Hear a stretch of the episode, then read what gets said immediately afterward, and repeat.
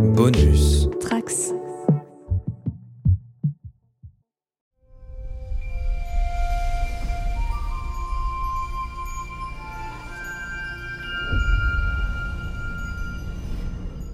Bonjour à tous les trekkers et trekkies de toutes sortes, je suis le commandeur Guigui et je suis ravi de vous accueillir à bord de la station du Cadran Pop, le podcast sur Star Trek écoutable dans toute la galaxie et sur toutes vos applications de podcast via le flux du coin pop. Ça y est, c'est le final de la saison 2 de Star Trek Picard, du coup dans ce podcast on va se demander si ces 10 épisodes qui composent cette saison valaient bien le Q. Engage. Do you think we're on the path to the right future? I'm not certain. He's going to use the drones to take out the rocket. I can't stop them. There's been so much loss, so much death. Other people's lives aren't up to you. Their deaths aren't your fault. Humans, your pains fix you to moments in the past. I have one last surprise in store.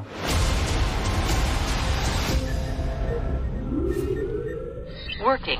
Alors pour en parler, bien sûr, je ne suis pas tout seul, je suis toujours avec un équipage d'élite. Et cette fois, je suis avec euh, notre expert Romain Nigitas. Salut Romain. Bonsoir tout le monde. Notre lieutenant Bajoran Marina. Salut Marina. Bonjour à toutes et à tous. Notre capitaine Manu qui est de retour. Salut. Et l'enseigne Quentin qui revient aussi. Salut. Merci beaucoup pour l'invitation. Ah Bah, ça nous fait plaisir. Alors avant de parler de l'épisode de la semaine, un dernier mot euh, sur notre financement participatif. Donc euh, vous le savez sans doute, hein, on organise une soirée au cinéma Le Club de l'Étoile à Paris le 10 septembre et les places sont en pré-vente euh, via un crowdfunding sur le site KissKissBankBank. Alors le fait de participer dès maintenant, ça vous donnera le droit de venir deux heures plus tôt pour un petit apéro entre fans où nous organiserons quelques petites surprises. Alors ne vous attendez pas à un truc de ouf hein, quand même, hein, ça sera surtout des boissons et quelques cacahuètes, mais où vous aurez aussi un fanzine de 44 pages. Alors vous aurez donc plus d'informations sur tout ça sur notre site podcast.lecadranpop.fr ou en allant directement sur le site KissKissBankBank. Et puis si vous écoutez ce podcast à sa sortie, bah, sachez qu'il ne reste plus que quelques heures pour participer. Alors, euh, sinon, sachez que nous aussi, nous n'allons pas faire de podcast d'analyse sur Strange New Worlds, euh, puisque la série n'est pas encore diffusée en France, puisque pour le moment, euh, Paramount Plus non plus n'est pas en France. Romain, est-ce que tu peux nous faire un petit topo là-dessus?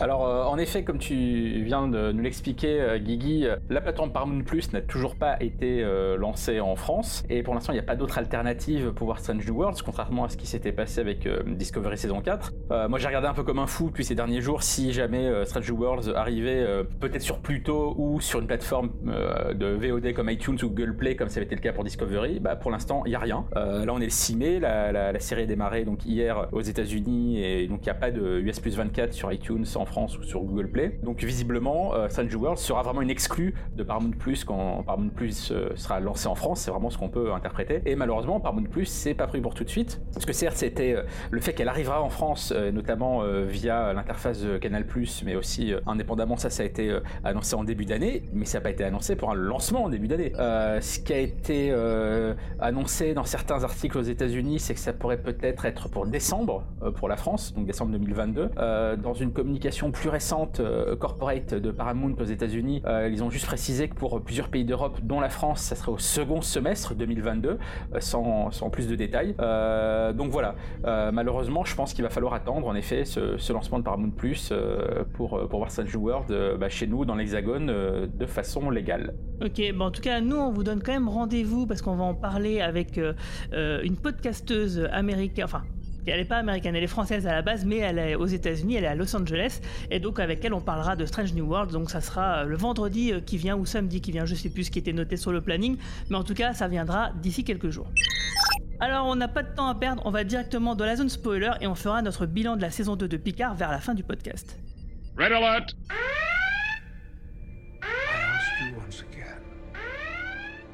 Why? Finish the sentence. Me. From the very beginning, for over 30 years.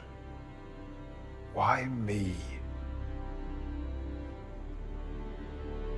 I am moving on. In your parlance, I am dying Yes, I know. alone. I am dying alone. I do not want that for you. Humans Your griefs, your pains fix you to moments in the past long gone. You're like butterflies with your wings pinned. My old friend, forever the boy who, with an errant turn of a skeleton key, broke the universe in his own heart. No more. You are now unshackled from the past. As I leave, I leave you free. But why does all this matter? Is something going to happen for which I will be required? Must it always have galactic import? Universal stakes, celestial upheaval? Isn't one life enough? You ask me why it matters. It matters to me.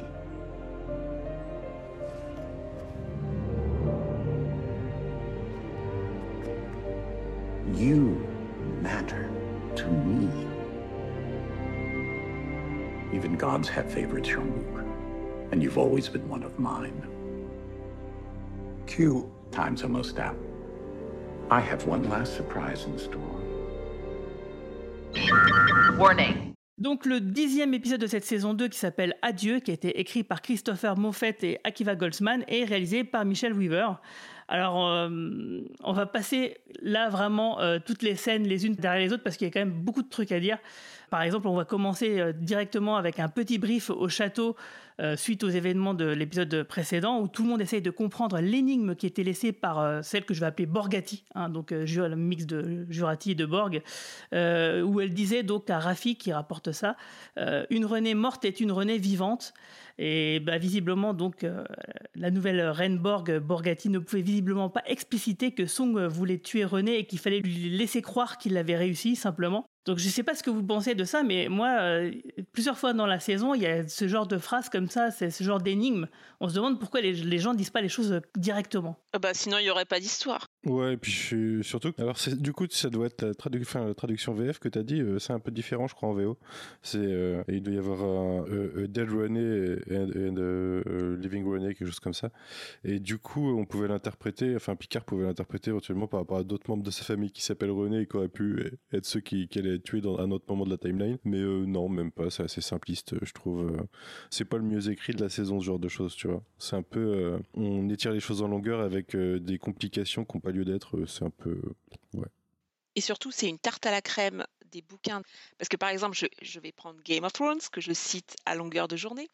Et dans le bouquin, tu as plein d'énigmes comme ça, où en fait, on dit à Daenerys que quand elle va dans la maison des soupirs à la fin du à Clash of Kings, le deuxième bouquin de la série, on lui dit qu'elle doit aller vers, vers l'est pour aller vers l'ouest, qu'elle doit passer sous l'ombre, que, enfin, il y a, plein de phrases à énigmes comme ça, mais c'est vraiment la tarte à la crème de, de la SF. Ça marche bien, ça marche bien dans la fantaisie, mais, mais là, quand tu as une urgence, et en plus de ça, finalement, ça fait pas plus traîner les trucs en longueur que ça. Ça fait, genre, ça nous fait, ça nous occupe même pas cinq minutes, quoi. finalement, c'était, franchement, elle pouvait, elle aurait pu le dire directement.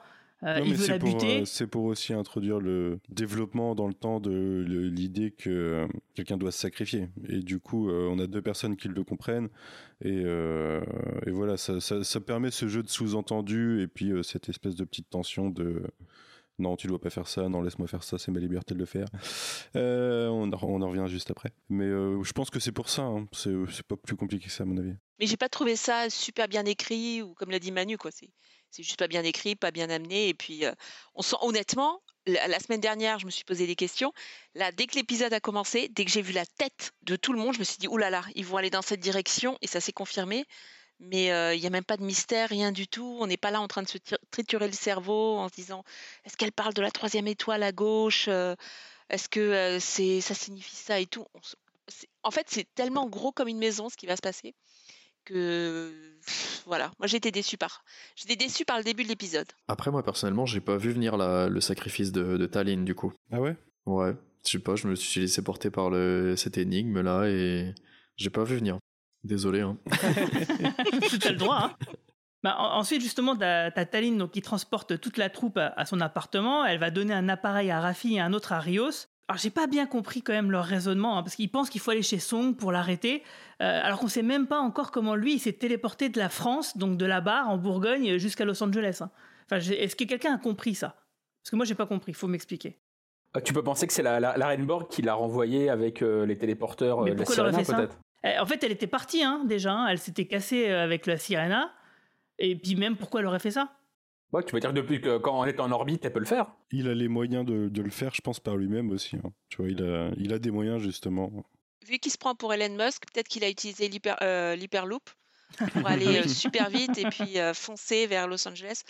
Mais euh, non, moi j'ai, pff, je me suis juste dit, juste dit que le début était, était pas super bien écrit en fait. Ouais, non, mais c'est même, enfin, c'est quand même très très bizarre parce que Mais, mais, mais tu vois, là, là, c'est marrant parce que tu, enfin, comme tu prends les, les, les, les séquences une par une dans l'ordre, on se pose des questions. Mais très honnêtement, moi, c'est- comme on disait tout à l'heure, moi je me suis même pas posé de questions parce que au moins l'avantage de cet épisode-là, c'est que tout va très vite. Contrairement aux épisodes vrai. précédents, il y a plein de péripéties qui s'enchaînent et t'as pas vraiment le temps de te poser ces, ces questions-là. Et c'est peut-être l'une des rares qualités de cet épisode.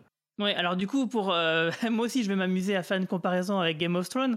Euh, tu veux dire qu'en fait, euh, les épisodes de la saison jusqu'à maintenant, c'était les les les six, sept premières saisons de Game of Thrones, et puis ce dernier épisode-là, c'était la dernière saison, quoi. C'est tout est rushé. Ouais, t'as même ça au sein, de, au sein des saisons de Game of Thrones, hein, franchement. oui, c'est vrai, euh, vrai.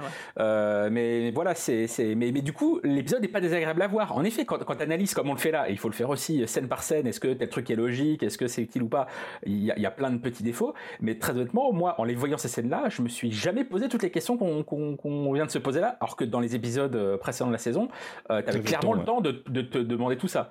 Là, au moins, c'est que c'est complètement c'est con, mais, mais, ça, mais ça coule tout seul. Ah bah moi, je me suis posé la question. hein. C'est- Ça m'a quand même gêné euh, de pour ma compréhension, tu vois. Ouais. De la compréhension du plan, de qu'est-ce qu'il veut faire durant tout l'épisode, et du coup, qu'est-ce que les autres doivent faire exactement. Je veux dire, euh, enfin, pour moi, j'ai eu plein de moments de flottement euh, dans en regardant l'épisode parce que je, je comprenais pas en gros ce que je voyais, quoi. Mais est-ce que euh, t'as pas regardé l'épisode, euh, et je juge pas, ça m'arrive souvent de faire ça, avec un a priori déjà négatif en te lançant dedans parce que euh, jusque-là, Bah la série, t'avait pas Non, je t'avoue que non. euh, parce que, bon, quand même, Picard, c'est quand même un peu un plaisir coupable, quelque part. euh, Mhm. euh, même quand les épisodes sont mauvais, j'apprécie quand même, parce que j'adore les acteurs, etc. Euh, non, pas spécialement. J'avais quand même. euh, tu sais, je suis toujours un petit peu optimiste. Jusqu'à la dernière minute. Mais même si euh, je peux me faire. je peux avoir tort dix fois, je, vais, je vais espérer onze fois, tu vois. Mhm, ouais. Donc non, pas spécialement, mais, mais non, mais vraiment, ça, je je le raccroche par exemple à la scène où, en fait, si tu veux, moi quand je regarde une série, je me pose souvent la question du temps que prennent les personnages à aller d'un endroit à l'autre. Ça, c'est un truc euh, qui m'est venu euh, du fait que quand j'écrivais mes BD, c'est une question euh, pour moi qui était cruciale, que je trouvais super importante. Et donc, du coup, je me dis, mais comment Song, il peut retourner chez lui à Los Angeles, euh, enregistrer une voix, euh, faire semblant qu'il y a quelqu'un dans son truc, en se disant que peut-être ça va retarder de 30 secondes euh, bah, Jurati, Bon, ça, c'était un peu débile cette histoire. Rafi, Seven et Rios. Enfin, j'ai. Tu vois, ça n'a aucun sens, quoi. Mais ça, ça fait partie de tout ce qui est en trop dans la saison, qui prend du temps pour rien, quoi. On se l'est dit en off pas mal de fois. 2-3 heures, c'était réglé cette saison et c'était stylé. Alors que là, ça en a duré 8, quoi. Parce que c'est où le lancement de Europa là? Bah, c'est pas loin, bah, ça doit être pas loin de Los Angeles. Ouais, dans ces eaux-là, ok. Mais en gros, c'est le personnage de Song qui sert à rien sur toute la saison. Oui, c'est vrai. C'est, enfin, franchement, tu, tu t'aurais juste euh, Q qui fout la merde dans le lancement et puis euh, et bah, l'équipe bon, qui revient dans le temps, etc. Mais le- tout le truc avec Song, avec Corée et tout, franchement, ça n'a strictement aucun intérêt dans cette saison. Et euh, en plus du fait, bon, ça, moi, j'étais le seul à trouver que Brent Spiner jouait très mal euh, ce personnage-là. Mais ça, c'est visiblement, il n'y a, que moi qui ai. qui Non, non, qui je suis d'accord euh, avec toi. Ah, bon, Ah bon, Mais bon, en fait, on est moi, deux, ça, me, ça me perturbe en plus parce que Brent Spinner, il a longtemps euh, cherché à se démarquer de Star Trek, à sortir de son rôle. Et là, j'ai l'impression qu'il on- qu'il- il est là juste pour être là, quoi. C'est ça. Est-ce qu'il n'y a pas une question de contrat là-dedans où à l'époque de la saison 1, il leur a dit ok, mais faut que je sois là tout du long ou un truc comme ça, non?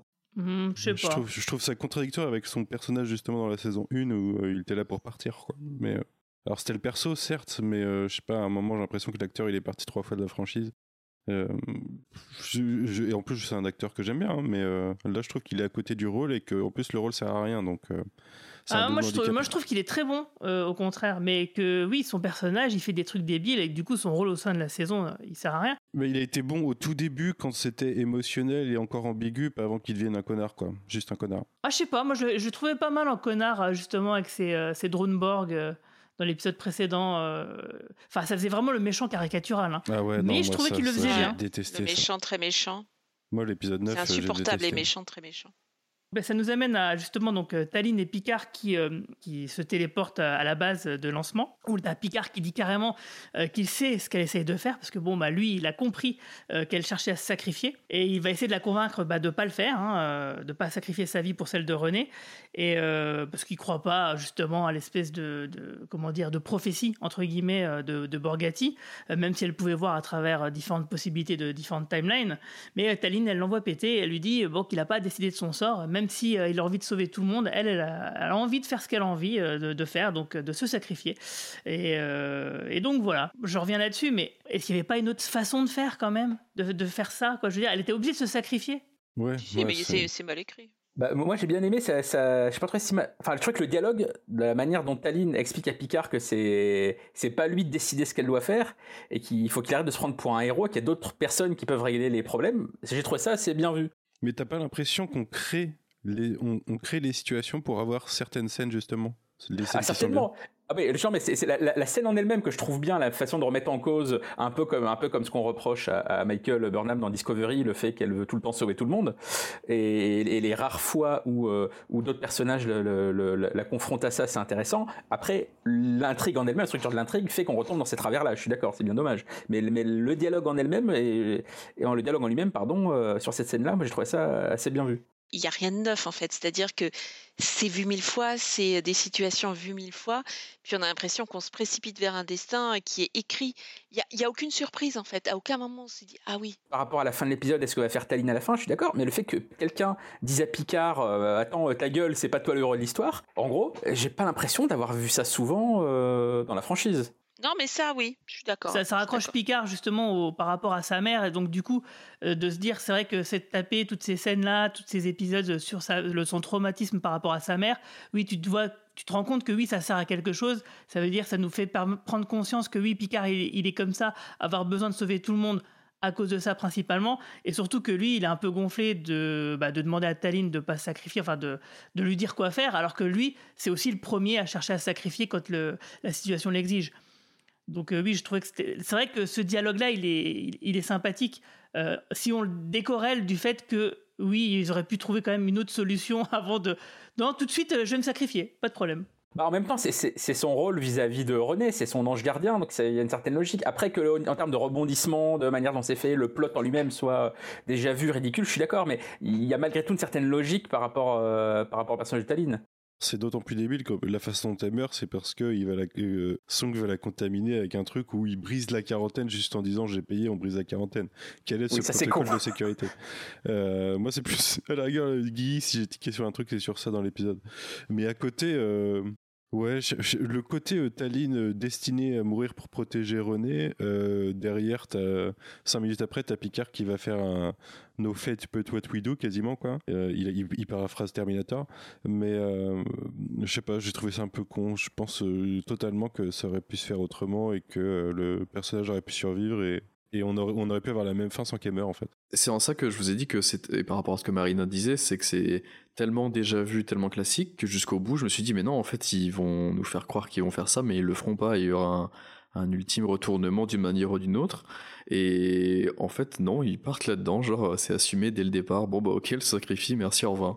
Ça, ça m'a surpris tellement c'est simple, et après, ça m'a pas dérangé, hein, mais je me suis vraiment dit, ah ouais, bon, ok, on y va, c'est c'est parti. Enfin, là, on avance, hein, je suis désolé, mais, euh, je suis, mais voilà. Non, mais t'as raison. hein, Et puis ce que, ce que t'as ressenti là, moi j'ai ressenti aussi avec le fait que Taline, elle ressemble à Laris et que voilà, c'est ça, on en reste là quoi. C'est ok, c'est probablement une ancêtre. Euh, ouais, non, c'est nul. Même pas. Ouais, c'est pas expliqué, rien du tout. Ou Euh, pas, ouais. On en reste là.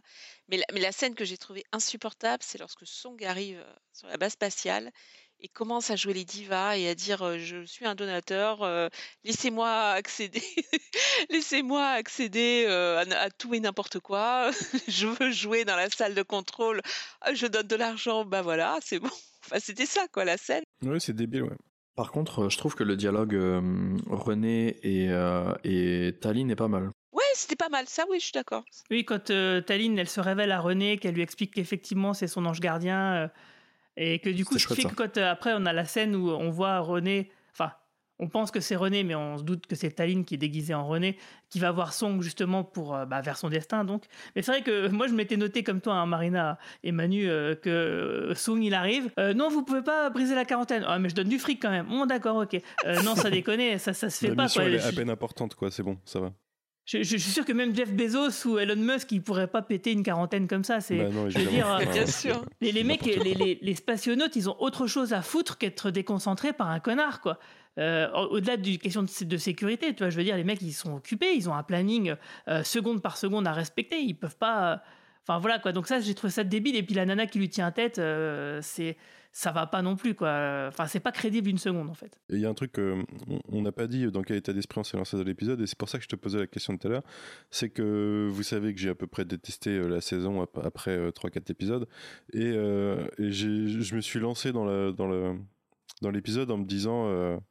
Ok, bah du coup, on en est là, on va pas pouvoir faire grand chose en un épisode, donc je vais essayer d'apprécier ce qu'il y a. Et, euh, et je trouve que l'épisode, euh, Romain, tu le disais tout à l'heure, il se passe beaucoup de choses et il donne beaucoup de moments quand même. Et, euh, et je trouve qu'il foire partout, quoi. Il y a, peut-être des. En effet, on est sur une situation où de toute façon ça sera pas grandiose. Et, et de ce qu'ils avaient entre les mains, ils arrivent à bien conclure, selon moi, je trouve. Oui, ça c'est vraiment. On va en reparler tout à l'heure, mais oui, là-dessus, tu as raison. Mais moi, j'étais pas dans cet état d'esprit-là. Euh, moi, je me, enfin voilà quoi. Moi, je me disais, euh, non, bah non. Pour moi, je l'ai pris comme tous les autres, comme tous les épisodes précédents en fait. Euh, et, et pour moi, il aurait fallu que l'épisode il soit absolument irréprochable, génialissime. euh, pour, bah, pour me contenter parce que parce que en fait les quelques scènes géniales dont on va parler plus tard c'est pas suffisant quoi c'est vraiment pas suffisant donc, on a Song qui empoisonne euh. Donc, euh, effectivement, euh, meurt. euh, et puis, c'est vrai que, bon, même la scène de sa mort, elle, est plutôt émouvante parce que, bon, les acteurs, ils sont, ils sont pas mal, quoi. Patrick Stewart, il est. Enfin, je trouvais que ça marchait bien, c'était un peu émouvant, même si. euh, du coup, moi, c'était impossible de l'apprécier parce que je trouvais que c'était. bah, que c'était pas, que c'était pas normal, que c'était pas logique, quoi. Non, mais surtout, elle meurt en lui disant qu'il faut, faut pas passer à côté des occasions manquées, que quand on aime, il faut aller jusqu'au bout, le dire à la personne et tout. Mais c'est tellement tarte à la crème. Parce qu'on sait très bien pourquoi elle le dit. Pour qu'à la fin. Voilà. Donc, c'est le problème. C'est que il faut arrêter avec ce genre de scène où c'est un personnage tiers qui révèle au personnage principal qu'en fait, euh, la troisième personne euh, est amoureuse de lui, que voilà, il faut, il faut aimer, il faut pas hésiter à aimer et tout, mais c'est tellement, c'est mal écrit. Je suis désolée, c'est euh, moi, les acteurs sont bons, mais euh, la, sc- la scène, on l'a vu mille fois. Mais tu vois, c'est marrant parce que pendant cette scène-là, je, suis assez d'accord avec toi, par rapport à, la saison 2 en tant que telle, avec évidemment le, bah, le- le- l'autre personnage dont on sait toujours pas si c'est son ancêtre, son descendant ou, pas, ou quoi. Mais en même temps, en ayant dans un coin de la tête ce qui a été officialisé il y a, il y a quelques semaines, c'est-à-dire le fait que dans la saison 3, il y aura le retour de tout le cast de la nouvelle génération, dont Getz McFadden, donc c'est-à-dire le Dr Crusher. Moi, en fait, je pensais plus à, à Beverly Crusher là-dedans, en me disant, ok, on va arriver à la saison 3, il va retomber sur elle. Peut-être qu'en fait, c'est c'est d'elle dont il s'agit. C'est peut-être un pur, euh, un pur rêve de vieux téléspectateurs de, de, la. Mais en fait, moi, j'étais plus accroché à cette idée-là que là où vous voulez nous emmener, sur la saison 2. Donc, du coup, ça m'a. Ouais, je sais pas, là, c'est- mais c'est vraiment peut-être purement, purement personnel. J'ai pensé la même chose que toi, surtout qu'en en fait, euh, elle a annoncé l'actrice qu'elle était dans six épisodes de la saison 3, ce qui est quand même pas mal. Et moi, je me dis, bah très bien, euh, peut-être que euh, Laris, quand il retournera dans. Donc, on prend un peu d'avance, parce que c'est à la fête la dernière scène. hein. quand Picard acceptera d'avoir une aventure donc, avec Laris, c'est peut-être un moyen de. comment dire euh, de se mettre en jambe quoi pour euh, la vraie relation qui suit qui sera, qui sera crusher quoi oui bah je sais pas comment le dire autrement désolé Mais de toute façon, on sent, et c'est ça, ça va être, euh, je sais pas, plus une constatation euh, globale sur la saison. Il y a l'impression que ils ont du mal à se dépêtrer avec pas mal de personnages qui ont été créés pour la saison 1 et dont ils savent pas quoi faire en saison 2. Puisque donc, euh, on a changé de, showrunner, c'est plus euh, Michael Chabon, c'est euh, Terry Matalas, si je dis pas de bêtises. Et t'as l'impression que, bah, et d'ailleurs, c'est ce qu'on voit quand on voit toutes les annonces de personnages qui ne reviendront pas, enfin d'acteurs qui ne reviendront pas en saison 3, il y en a quand même beaucoup. Et t'as l'impression que, voilà, ils se sont retrouvés avec tout ce cast de personnages en début de saison 2, ils savaient pas quoi en faire. Et clairement, tu as plein de scènes dans la saison 2 où tu sens que bah, les personnages servent à rien. Tu sens voilà, que jusqu'au bout, ils se, ils se, sont un peu traînés comme, comme des boulets. Et j'ai l'impression que c'est aussi un peu ça avec, euh, avec Laris euh, euh, et, avec tous les autres. Enfin, je sais pas ce que, ce que vous pensez de ça. Je suis pas sûr parce que Laris, elle faisait pas partie euh, de, du casting principal de la saison 1. Et si elle est autant présente dans la saison 2, là, par contre, c'est bien parce qu'ils l'ont voulu. Hein. Pas pour autre chose. Hein.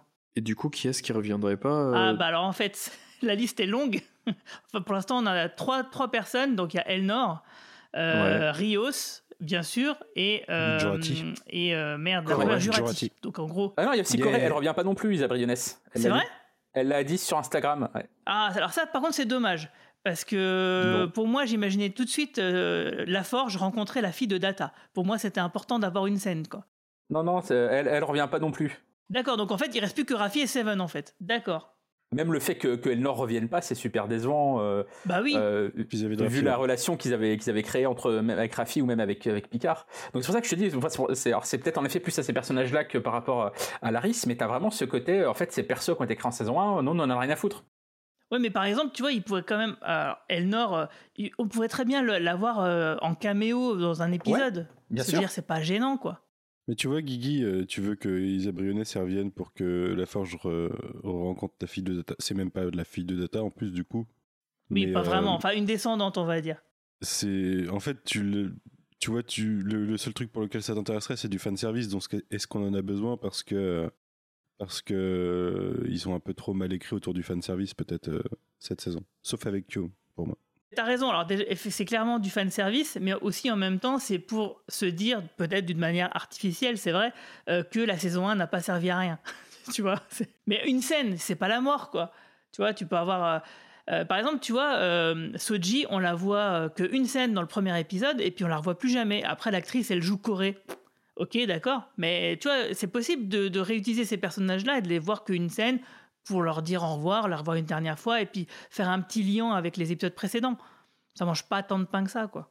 Ouais, après, euh, Elnor, sur cet épisode-là, on aurait pu s'en passer, je trouve. hein. je sais pas moi je m'attendais à ce qu'ils le ramènent de toute façon d'une façon ou d'une autre Ouais, c'était sûr, mais. donc euh, Bref, ça fait quand même beaucoup de personnages qui, qui partent et tout. euh, Et en fait, c'est pour éviter d'avoir euh, que Rafi, elle se traîne à un nouveau boulet émotionnel pour la saison suivante, sûrement. Tu vois, tout simplement.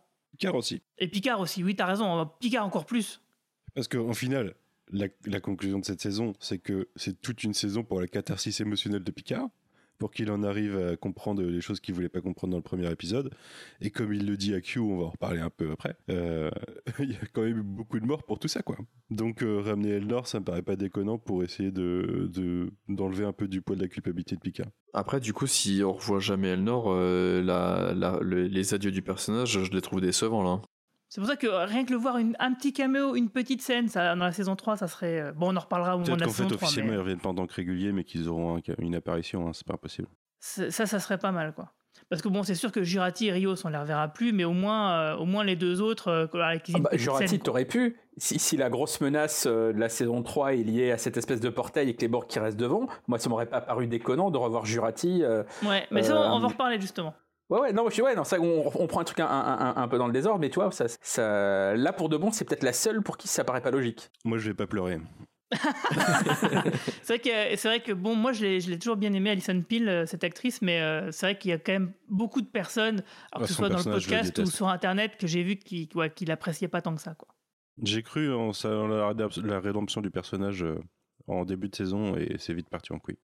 Revenons à l'épisode, donc on a euh, Song qui revient dans son laboratoire qui était saccagé, euh, un verre à la main, et puis il regarde les nouvelles à la télévision, il constate que son plan a foiré, hein, donc il est vénère, et surtout il remarque qu'il y a quelque chose de bizarre sur son ordina- ordinateur qui, euh, bouge, c'est sa fille Corée qui efface tous ses dossiers à distance, donc elle fait du piratage informatique, et, euh, et en fait, euh, oui, visiblement il n'a pas de... Alors il faut toujours faire des sauvegardes sur des disques durs euh, offline, hein. toujours faire ça les gars, hein. Ça c'est super important. hein. Et du coup, oui, il va ressortir un dossier Cannes. Alors qu'est-ce que c'est que ce bordel? C'est marrant parce que tu as éludé une petite partie de l'épisode qui était nulle, mais t'as pas parlé, bon c'est pas très grave, hein, mais de la, la partie euh, Rio, Rafi, Seven vrai, avec je les fait drones. là. Mais tu veux, si tu veux en parler, vas-y. Non, bah, c'était nul, c'était juste pour occuper ces personnages-là en attendant, c'est tout, voilà, ça servait à rien, c'était assez moche. Et vu mille fois, on, on revient Ouais. à ce qu'on répète depuis, euh, depuis le début de ce podcast, c'est vu mille fois en fait, ces scènes où on doit euh, déconnecter euh, deux fils pour, pour faire échouer l'attaque des drones et tout ça. Et il reste trois minutes et puis il y a un compte On à aurait dit un épisode de voilà. MacGruber. Ah oui, c'est ça. La Voilà. parodie de MacGyver, ouais. Et, et oui, en plus de ça, c'était le plan. Alors, du coup, en fait, c'était le plan B de Song pour empêcher euh, que la navette, euh, enfin, que la fusée de, de René décolle. Donc voilà, quoi, l'en- l'en- l'enjeu du truc. C'était c'était vraiment pas ouf et c'est clair que c'était bon. pff, moi, j'étais là, j'avais vivement que ça se termine parce qu'on sait très bien comment ça va se finir. Donc, euh. Bah oui, il n'y avait pas de surprise. Pour moi, l'épisode devient vraiment intéressant à partir du moment là où, où- que tu mentionnes en fait. Sur les, sur les 25 dernières minutes, ça devient vraiment bien, mais les 20 premières minutes, c'est vraiment pas ça. ouais. Et d'ailleurs, du coup, bah, on va en profiter. euh, On va faire une petite pause pour écouter le journal de bord de Mehdi. Bonjour à tous. Alors, qu'ai-je pensé de cette saison 2 de Star Trek Picard? Eh bien, comme je le disais tantôt, pas forcément beaucoup de bien, beaucoup de positif. Comme on le disait, je pense qu'il y a vraiment beaucoup trop de remplissage. 10 épisodes qui auraient pu en être 5, voire moins. C'est une série d'aventures, évidemment, donc on a beaucoup de péripéties, beaucoup de coups de théâtre, beaucoup d'action, beaucoup d'événements, beaucoup de révélations. Euh, ce qui veut dire que finalement c'est une série qui privilégie la quantité à la qualité à mon avis. On a par exemple beaucoup trop d'arcs narratifs, il y a beaucoup trop de personnages, il y a beaucoup trop euh, de sous-intrigues comme on dit parfois. Un de ces arcs qui ne m'a vraiment pas convaincu c'est le savant fou, le Dr Song. Je sais pas ce qu'il fait là, hein. vraiment lui il est, il est comme un cheveu sur la soupe. On commence avec son, sa relation avec sa fille qui ne va absolument nulle part. Elle réapparaît dans le dernier épisode euh, pour, euh, pour euh, un élément, une apparition qui ne m'a pas tout à fait convaincu. Et puis c'est pas cohérent ce qui concerne ce savant fou. Tantôt c'est un savant tombé en disgrâce, tantôt c'est un investisseur dans la NASA qui a ses entrées à Cap Canaveral, etc. Tantôt il y est allié avec les Borg, tantôt il fabrique euh, des clones ou des, drones euh, destructeurs, etc. Enfin vraiment c'était assez étrange tout ce qui concernait ce savant fou, je n'ai pas été convaincu. Je n'ai pas non plus été convaincu par la mission Europa, qui euh, est centrale à l'intrigue. Or, on en parle très peu, on la voit à peine, on entend parler à peine. Il y a une référence dans le dernier épisode. Il m'a semblé que la mission Europa et René, finalement René Picard, était un, un MacGuffin, un prétexte, une excuse qui n'intéressait finalement pas grand monde. Voilà. Puis comme je disais dans un précédent podcast, moi j'avais vraiment été intrigué par les premiers épisodes avec cette histoire d'immigrés illégaux dans le Los Angeles de 2024. Euh, tous ces SDF qu'on apercevait. Il me semblait qu'on avait un élément intéressant. Or, euh, c'était, euh, ce n'était qu'un une courte, très courte aventure parmi beaucoup d'autres. Donc j'étais assez déçu finalement de l'absence de cet élément narratif. À l'inverse, moi j'ai été intéressé par le traumatisme de, Jean-Luc. Je sais que c'est pas le cas de tout le monde. Je trouve ça intéressant, mais c'est trop rapide, mais c'est trop superficiel. J'aurais aimé un peu plus de, de temps. Voilà, j'aurais aimé qu'on qu'on passe plus de temps sur lui, sur euh, sa relation avec sa mère, ce qui s'était passé, euh, et la relation avec son père, car j'y viens. J'ai apprécié le père de Jean-Luc Picard, et pas seulement parce que c'est James Callis, le docteur Gaius Baltar de Battlestar Galactica, quoique c'est vrai, je suis très subjectif, c'est une de mes séries favorites, donc forcément. Mais j'avais beaucoup aimé le début de l'épisode 7, bah, même euh, l'entretien très, très intense entre, entre entre son personnage, et Jean-Luc Picard dans l'épisode 7. Euh, Monster, je crois, c'était vraiment. euh, c'était pas mal. C'est un acteur qui, qui amène beaucoup de choses. Donc j'avais trouvé ça intéressant, finalement, de, de le voir. Et donc, forcément, je suis un peu frustré qu'on n'ait pas qu'on ne voit pas un peu plus, qu'on n'explore pas un peu plus euh, la relation de Jean-Luc avec ses parents, mais en même temps, la série n'a pas le temps car elle a tellement d'arcs narratifs, tellement de personnages, tellement d'éléments à traiter entre lesquels jongler qu'elle n'a pas le temps de faire tout ça. Voilà. Et pour conclure, j'ai quand même malgré tout, pour être positif, apprécié. J'ai presque, j'ai eu les yeux humides. J'ai pas versé de larmes, mais j'ai eu les yeux humides euh, durant l'adieu de Q. Évidemment, ça, c'était, c'était émouvant, c'était sympa, c'était pas mal. Euh, c'était une jolie conclusion à cet immense arc narratif vieux de 30 ans, euh, centré autour de Q, la relation avec Jean-Luc Picard. Donc ça, c'était, c'était bien. Ça justifierait presque l'existence de cette saison 2 de Star Trek Picard.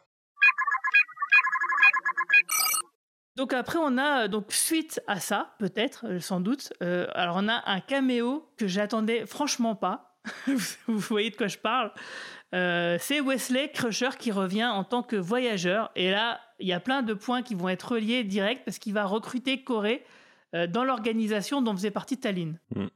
Alors, pour ceux qui, n'ont pas vu ces épisodes de la nouvelle génération, qui veut expliquer à nos auditeurs ce qu'est le voyageur? Alors le voyageur, c'est d'abord un personnage qu'on rencontre, je crois que c'est dans la première saison de la nouvelle génération, un personnage qui est joué par Eric Menuk ou Munich, je sais plus, c'est d'ailleurs un acteur qui avait passé le rôle pour le casting de Data et qui a pas eu le rôle. Et c'est un, extraterrestre qui voyage dans le temps et dans l'espace, un peu comme Doctor Who en fait, et qui règle des problèmes, mais, voilà, mais qui, est, qui est un peu, mais qui n'a pas besoin de matériel pour voyager. C'est-à-dire vraiment c'est par la pensée, il se déplace un peu comme ça dans le temps et dans l'espace, quasiment comme comme Q, mais sans être un espèce de, de dieu ou de demi-dieu. C'est plus pour une espèce de, de mission scientifique. Et c'est un peu, lui, comme les autres euh, travelers, parce qu'on comprend qu'il y en a, d'autres, c'est un peu des, des, êtres qui ont euh, évolué, qui sont passés à un autre plan euh, de l'existence. Et en fait, ce qu'on découvre beaucoup plus tard dans, dans, la série, une fois que Wesley Crusher a, a, quitté la série, puisque donc il n'est pas dans, dans, les sept saisons, et on le revoit de temps en temps dans des épisodes dans lesquels il est à l'Académie Starfleet, etc. Et ben on découvre en fait dans son dernier épisode que bah, lui aussi fait partie de ces êtres qui, sont, qui ont cette capacité d'évoluer et de pouvoir voyager comme ça dans le temps et dans l'espace par la pensée et donc en fait, il est recruté par ce traveler qui dit bah oui, quand j'étais venu la première fois sur Enterprise, je t'avais repéré, t'étais déjà un gamin surdoué, etc. Et ce qui était vachement intéressant, c'est qu'en fait, euh, enfin, on avait euh, une explication, une raison, un sens au fait que le personnage de Wesley Crusher était comme ça, un espèce de surdoué qui, dans la manière dont il était écrit au début de la nouvelle génération, était juste un personnage agaçant parce qu'il sauvait tout le monde au dernier moment alors qu'il avait aucun rôle officiel sur le sur l'Enterprise. Et finalement, ça lui donnait un vrai rôle, une véritable dimension. Donc c'était un peu la, la rédemption du personnage de Wesley. Et c'est vrai que depuis, en fait, on n'avait jamais revu le personnage de Wesley Crusher dans la franchise, à part, à part dans Nemesis, mais, mais ses dialogues étaient coupés. C'est-à-dire, on le voit, il est assis à la table avec tout le monde, mais il parle pas, ce qui était assez ridicule. Et de toute façon, même ses dialogues coupés qui sont en bonus dans le DVD euh, sont sans intérêt. mais par contre, il, a un, uniforme de Starfleet, c'est ça qui est bizarre du coup. Oui, mais il a l'uniforme d'apparat, c'est-à-dire l'uniforme de euh, euh, vraiment pour, de, de, de, de cérémonie.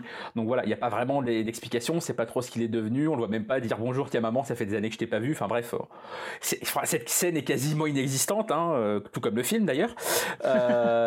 donc donc c'est vraiment la, la, seule fois qu'on le revoit et clairement Personne l'a vu venir. Voilà, ils ont réussi à cacher ça de tout le monde. Et en effet, ça apporte une nouvelle logique à ce développement de ce personnage-là. Et surtout, comme tu l'as dit, Guigui, ça relie d'un côté les, les travelers aux superviseurs, donc Gary Seven dans la série originale et donc, euh, et donc le personnage de, de, Laris dans cette saison de, Picard. Alors qu'à priori, il n'y avait aucun lien entre les deux. Et ça relie le tout et ça donne un rôle à Corée euh, dans l'avenir. C'est pour ça que c'est bizarre que l'actrice ne revienne pas en saison 3, parce qu'on aurait alors très bien pu revenir via ce truchement-là dans la saison 3. Donc ça, c'est finalement assez, bien trouvé. vraiment, j'ai trouvé ça euh, très très sympa. Puis c'est toujours sympa de revoir euh, Wheaton de, de, toute façon. Ouais, alors du coup, c'est vrai que ça, ça, relie plusieurs points et ça donne euh, une consistance et voilà un truc un peu logique. Euh, dans tout, bah, Gary Seven, Tallinn et puis le, voyageur, Wesley Crusher, etc. Euh, moi, j'ai trouvé que quand même ça venait un peu sur un, comme un cheveu sur la soupe, du style bon, Will Wheaton, on ne sait pas comment le, le, le, refaire revenir au moins une fois dans la série. Bah tiens, on va le faire revenir là. Tiens, allez. Moi, j'ai bien aimé la scène. Hein. Je dois dire que j'ai été super contente. C'était pas mon personnage favori. Comme a dit Romain, est-ce que c'est le... tout le monde. Est-ce que c'est le personnage favori de quelqu'un déjà? Ça, je, suis pas sûr. Bah, visiblement de, de, de, de quelqu'un, vu qu'il était dans énormément d'épisodes. Que voilà, enfin, il était, enfin, visiblement, les, les, scénaristes savaient très bien écrire pour lui et savaient pas écrire pour Troy, par exemple, parce que euh, Troy était inexistante dans les, dans les premières saisons et bon. Mais là, par exemple, j'ai adoré la scène. Il a deux minutes, le personnage, le jeu, les discussions avec Corée. Moi, j'ai adoré. J'ai été embarquée.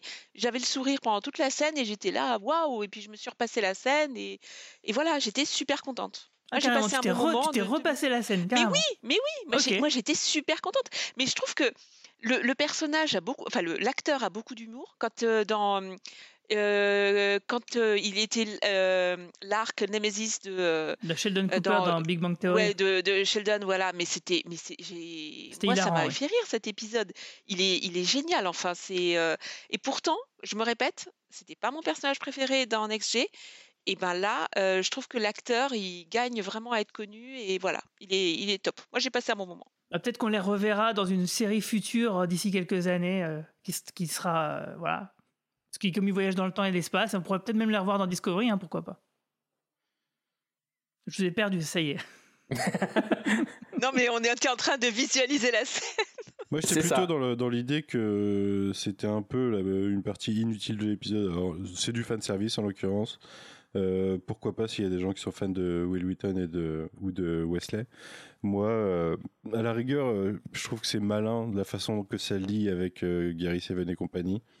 Je trouve que ça donne un peu plus de, consistance à, l'univers qu'à des fois lancer des idées sans les reprendre jamais, quoi. Et tu vois, ce genre de, de façon de raccrocher, euh, je suis pas contre.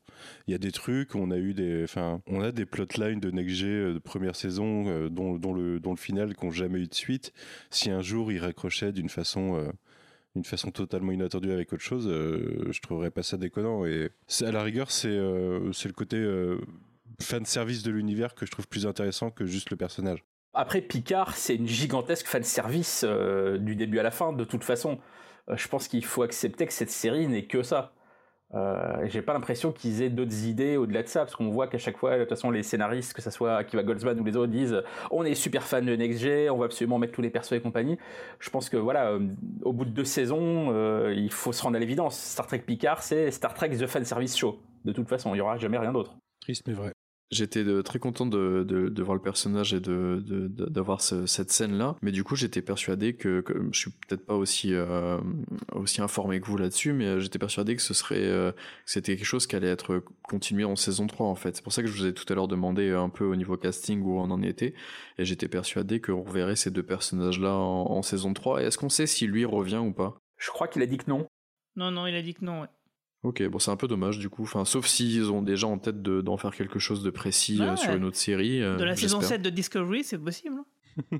c'est possible, ils peuvent raccrocher euh, n'importe quelle époque avec ce personnage. En tout cas, ça doit être pour lui, doit être, ça doit être quelque chose quand même, ce, ce retour-là. Et lui doit être super content. Hein. Surtout qu'il présente The Ready Room, qui est l'after show de, des séries Star Trek tu dis ouais, t'as tous les personnages, euh, tout le casting de la nouvelle génération, même euh, des personnages secondaires comme celui de Whoopi Goldberg qui revenait, et pas lui, ça aurait été ouais un peu un peu vache quand même.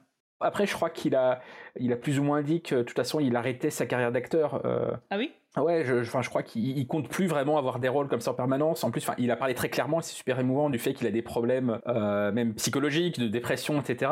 C'est vachement intéressant qu'il en parle publiquement, parce qu'il faut aussi parler de ces choses-là. Enfin, ça, c'est notre discussion. Mais je crois qu'il il, il a pas envie de, de, retrouver un rôle dans une série de manière régulière à temps plein. C'est plus, il a plus envie d'être acteur en fait je crois qu'il il expliquait ça notamment qu'il euh, bah, était pas heureux dans sa vie parce que plus ou moins il a été forcé euh, euh, d'être acteur par ses parents. Au-delà d'autres problèmes qu'il a eu, il en a parlé il y a pas longtemps même avec Jerry O'Connell qu'on a parlé par rapport à ça parce qu'ils ont joué ensemble dans Stand by Me. bref, je fais un, énorme, une énorme tangente, mais bref, je crois qu'il a, de manière générale, il a pas envie actuellement d'être acteur à temps plein. Donc je pense qu'il faut, faut pas s'imaginer que tout ça est un grand plan pour le faire revenir dans une série, un spin-off ou quoi que ce soit d'autre.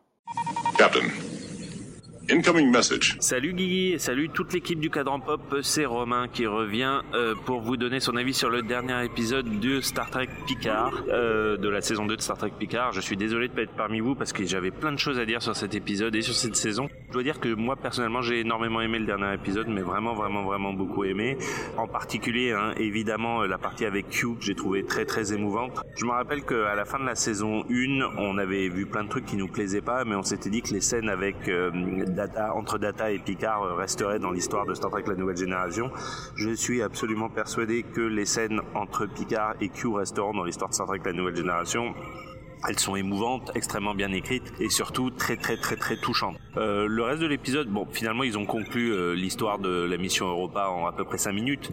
Le reste de l'épisode, c'est vraiment euh, l'épilogue hein, de la saison en entier, le retour des Borg, les Borg qui rejoignent la Fédération, etc., etc. Bon, moi j'ai trouvé ça très efficace, hein, les, scènes avec euh, tous les tous les vaisseaux de la Fédération qui allient leurs boucliers pour protéger du menace galactique, la façon dont Jurati demande son entrée dans la Fédération, etc., etc.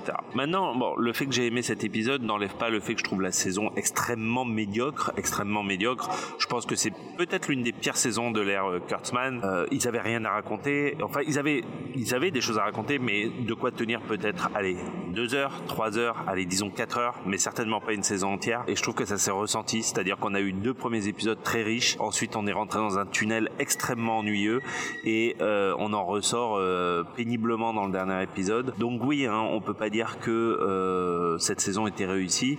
J'en garderai des moments, comme j'ai gardé des moments de la première saison. Euh, je pense que si Star Wars, je pense vraiment que je ferai euh, épisode 1, 2 et 10 euh, et que ça aurait suffi largement. Mais voilà, je je peux pas non plus cacher totalement mon enthousiasme et rentrer totalement dans du cynisme et ne pas dire que euh, l'épisode euh, l'épisode m'a plu. Les dernières choses que j'aimerais rajouter, c'est que euh, j'ai trouvé les conclusions des personnages. euh, on a compris maintenant que très peu des personnages de Picard reviendraient dans la troisième saison. Donc on nous a donné pas mal de conclusions pour Rios et pour les autres personnages. Euh, j'ai vu beaucoup de gens se plaindre sur la conclusion de Rios pour dire que c'était assez déprimant de se dire que finalement il meurt dans un bar fight euh, euh, en fumant son cigare. Moi je trouve que ça ressemble à ce personnage. C'est un espèce de Han Solo de l'univers Star Trek et je trouve que mourir un petit peu en baroudeur comme ça jusqu'au bout, j'ai trouvé ça assez touchant. Bon bah voilà, au revoir Q. En tout cas tu nous manqueras beaucoup. Au revoir John Delancey parce que autant j'ai trouvé souvent dans cette saison que Patrick Stewart avait pris un coup de vieux, autant John Delancey je crois qu'il n'a jamais été meilleur dans son rôle de Q et dans ses rôles en général. Et puis je vous retrouve avec beaucoup de plaisir la semaine prochaine pour euh, le débrief de Star Trek Strange New World. Ciao tout le monde, bye bye.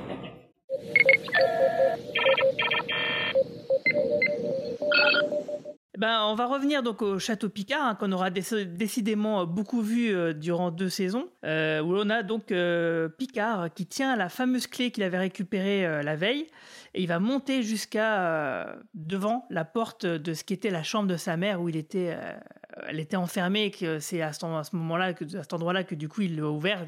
C'est ce qui a du coup euh, euh, permis qu'elle puisse se sui- suicider dans la, foulée. Et donc du coup, bah, il va remettre cette clé à sa place. donc du coup, c'est un peu, il y a une sorte de prédestination quand même dans, tout ça. C'est-à-dire que cette clé-là, elle, est là parce que bah, Picard vieux l'a mis à cet endroit-là dans le passé, permettant donc à, la boucle de se boucler.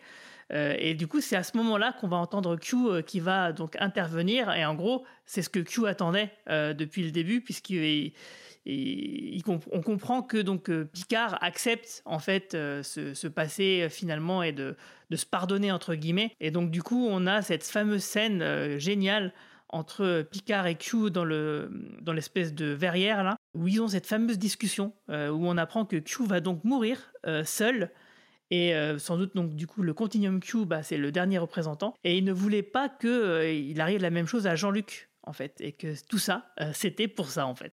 Qu'est-ce que vous avez pensé de cette scène bouleversante qui, je sais que Romain Brami n'est pas là, mais s'il était là, il vous dirait qu'il a pleuré toutes les larmes de son corps devant cette scène?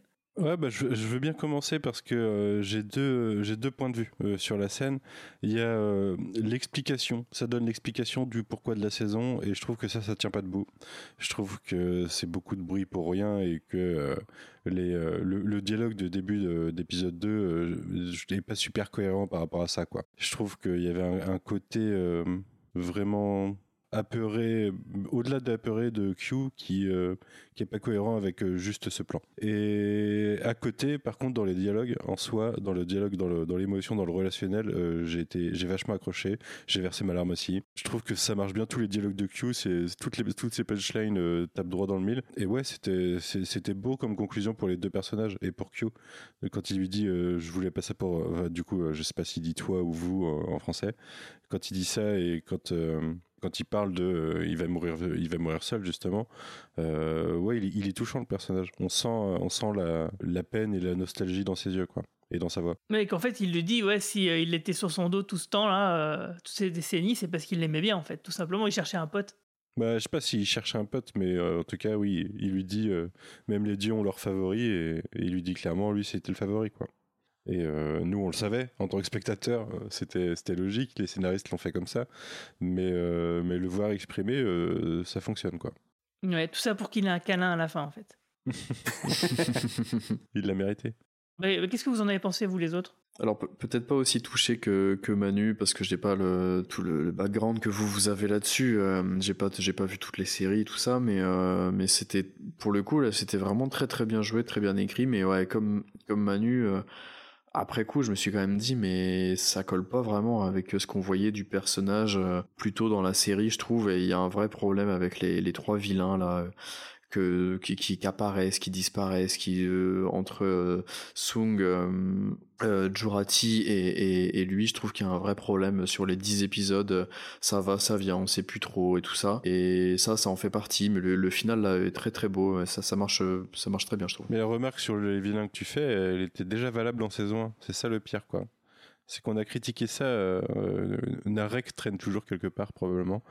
Euh, ça se trouve, ils vont se retrouver à un moment, qui vont retrouver Narek, on sait pas. Mais euh, ouais, c'était, pareil en saison 1, ça n'avait pas de sens. On, on dirait qu'ils savent pas comment gérer l'antagonisme, en fait, pour créer leur, leur, action dans la série. Et c'est, euh, c'est assez perturbant.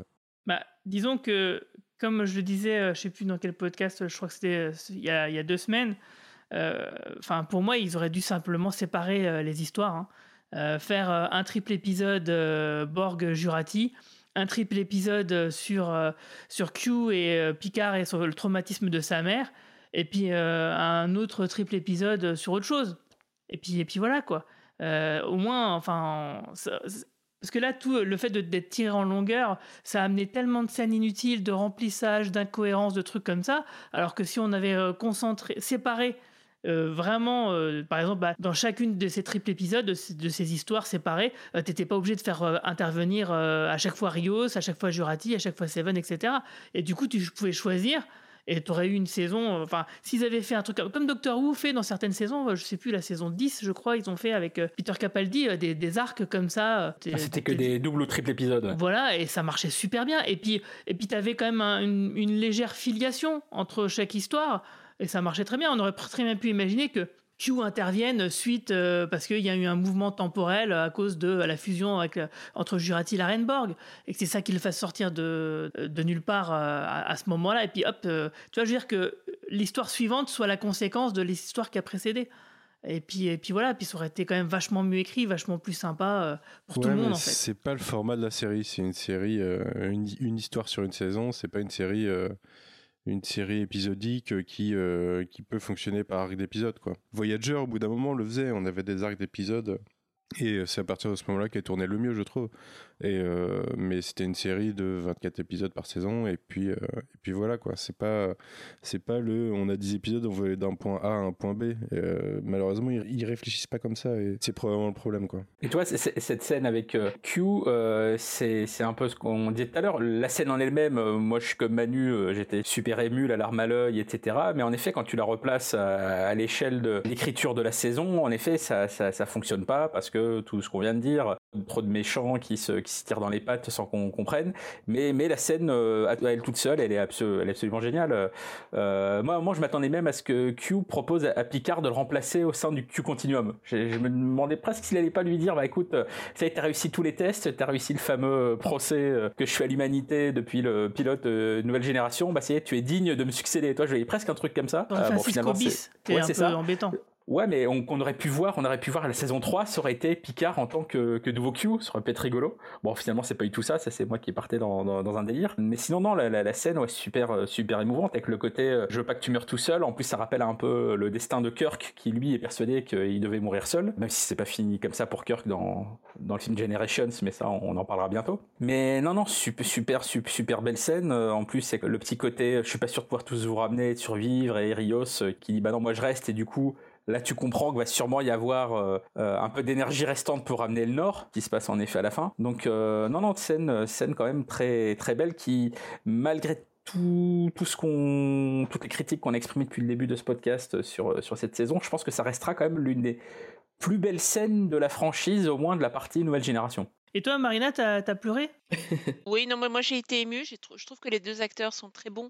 Et surtout, il y a beaucoup d'alchimie entre les deux. Donc, euh, ça m'a rappelé les plus belles scènes de Next G. Donc, euh, c'était aussi un bon moment. J'avais moins le sourire, effectivement, qu'avec Wesley. Parce que là, il y avait moins de surprises. Je m'attendais à la scène. Mais en même temps, c'était bien joué. Par contre, moi, j'ai l'impression que c'est juste une espèce de gros. Euh, ça annonce en fait que bah, que Picard va mourir euh, définitivement pendant ah bah la oui. troisième saison là parce que ouais, ouais. parler de mort, parler de, de, de, ne pas mourir seul, on sait qu'il y a le cast qui va revenir donc euh, est-ce qu'il va y avoir une, une scène d'enterrement où tout, euh, tout l'équipage sera présent?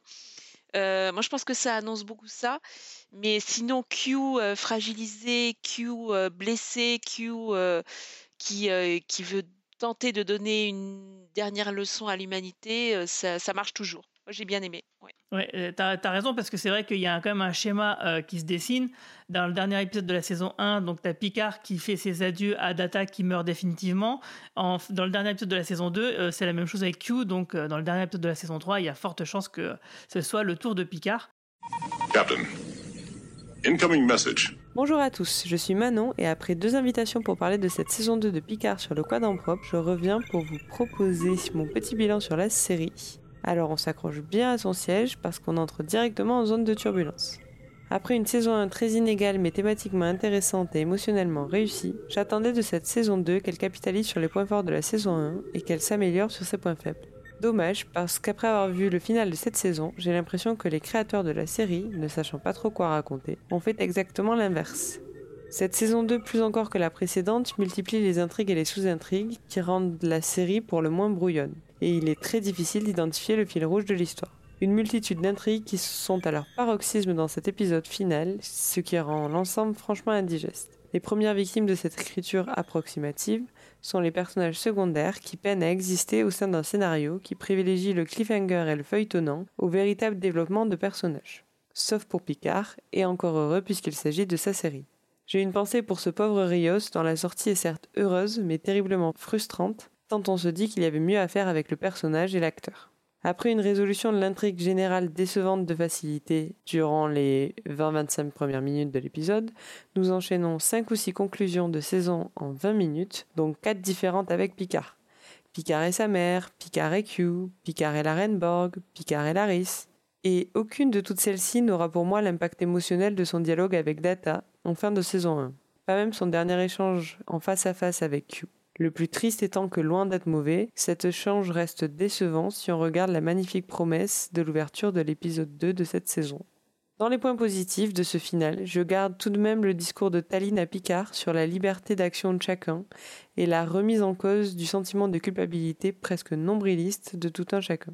Une thématique très intéressante qui arrive trop tardivement à mon goût, mais qui donne lieu à ma scène préférée de la saison. Bref, disons que cette saison 2 est un accident, et en route vers une saison 3 pleine de promesses avec le retour du cast original de Next Generation. À bientôt tout le monde Salut le cadran, c'est Miko, animateur radio, télé, streamer sur Twitch et YouTube, et également inventeur du premier moteur à distorsion. Enfin, euh, pour être plus précis, j'ai aidé la mise en œuvre de ce moteur, j'ai juste resserré un boulon pour euh, Cochrane. Et je suis donc là pour vous donner mon avis sur la saison 2 de Picard qui vient de s'achever, je viens tout juste de terminer le final. Moi, le mot qui me vient pour résumer cette saison 2 de Picard, c'est le mot confusion. Je trouve qu'il y a des excellents moments, il y a de très très bonnes choses, des choses très très intéressantes. Il y a aussi des choses moins bonnes, mais ce qui est sûr, c'est qu'il y a trop de choses. Il y a le retour de Q, le voyage dans le temps, Guinan, les Borg, la trame sur René, l'histoire personnelle de Picard avec le suicide de sa mère, le docteur Song et ses clones, et sans parler que dans le dernier épisode, on réintroduit Wesley euh, Crusher, qui est devenu un voyageur temporel et qui donne une mission à Corée. On met en chantier le projet Cannes. C'est vraiment, c'est trop le bordel pour moi. C'est du gâchis parce qu'il y avait des éléments vraiment intéressants, mais là, euh, là, c'est trop. Je suis, euh, j'ai été noyé. J'ai bu la tasse Star Trek et ce n'était pas un thé chaud. Ouais, ça ressemble plus à un gros pot pourri où on y fout un petit peu tout et n'importe quoi. et C'est vraiment dommage. Ah, L'histoire, elle part dans tous les sens. Il y a des incohérences en veux-tu, en voilà. Je trouve ça vraiment dommage. Après, voilà, il y a des personnages très attachants. Picard, en plus, vu son vieillage, je le trouve encore plus touchant. Mais ce qui me vient à la fin, c'est bon, tout ça pour ça. Alors, faudra m'expliquer également comment tu peux contrer un événement chaotique céleste avec une vingtaine de vaisseaux qui activent tous leurs boucliers en même temps, sachant qu'un seul vaisseau n'est pas capable de se prendre trois torpilles à photons d'affilée sans avoir une diminution de 80% de son bouclier. Ouais, j'ai trouvé qu'il y avait vraiment des facilités scénaristiques. Il y avait beaucoup de fanservice. Voilà, j'ai un goût de, de c'est dommage. J'ai passé un bon voyage, mais je descends ici. Merci, je vous souhaite à tous longue vie et prospérité. Euh, donc oui, on a Q qui les ramène à leur époque après des, donc des adieux déchirants, sauf Rios donc euh, qui décide de rester. Alors ça, effectivement, c'était euh, c'était attendu, hein, parce que effectivement, à force de nous dire qu'il kiffe le 21e siècle, puis les cigares, donc bon, ouais, tout ça pour ça quoi. C'est pareil. tu te dis, c'est un peu, c'est un peu la tarte à la crème. Alors du coup, c'est c'est pas comme dans Star Trek 4 où donc c'est quelqu'un qui part dans le futur avec euh, l'équipage. Là, c'est l'inverse, c'est quelqu'un qui reste. Fuck euh, la timeline. Même si finalement, on a l'air de se rendre compte que tout était prédestiné en fait. C'était à prendre un sacré risque quand même avec le avec la timeline justement. Et puis euh, pff, après la timeline, Pas tant que si, ça, si hein. on n'a pas d'enfant. Ouais, mais si on n'a pas d'enfant, euh, il se elle, passe rien. elle le hein. savait. C'est pour ça qu'en fait, euh, finalement, on est, on- là, on est dans une configuration où en fait, le voyage dans le temps fait partie de la ligne temporelle normale quelque part. ouais, mais il aurait fallu plus d'enjeux. Là, il n'y a pas d'enjeu. Ah oui, il reste et c'est tout, quoi. Voilà, se c'est tout. du Et perso. personne, voilà, personne ne se dit, mon Dieu, mais si tu restes et si tu as des enfants, euh, est-ce que ton enfant ne risque pas de provoquer telle situation, de détruire l'humanité et tout ça? Non, personne ne, ne pose même ce. C'est une tarte à la crème de, des, des voyages temporels, mais personne ne l'énonce.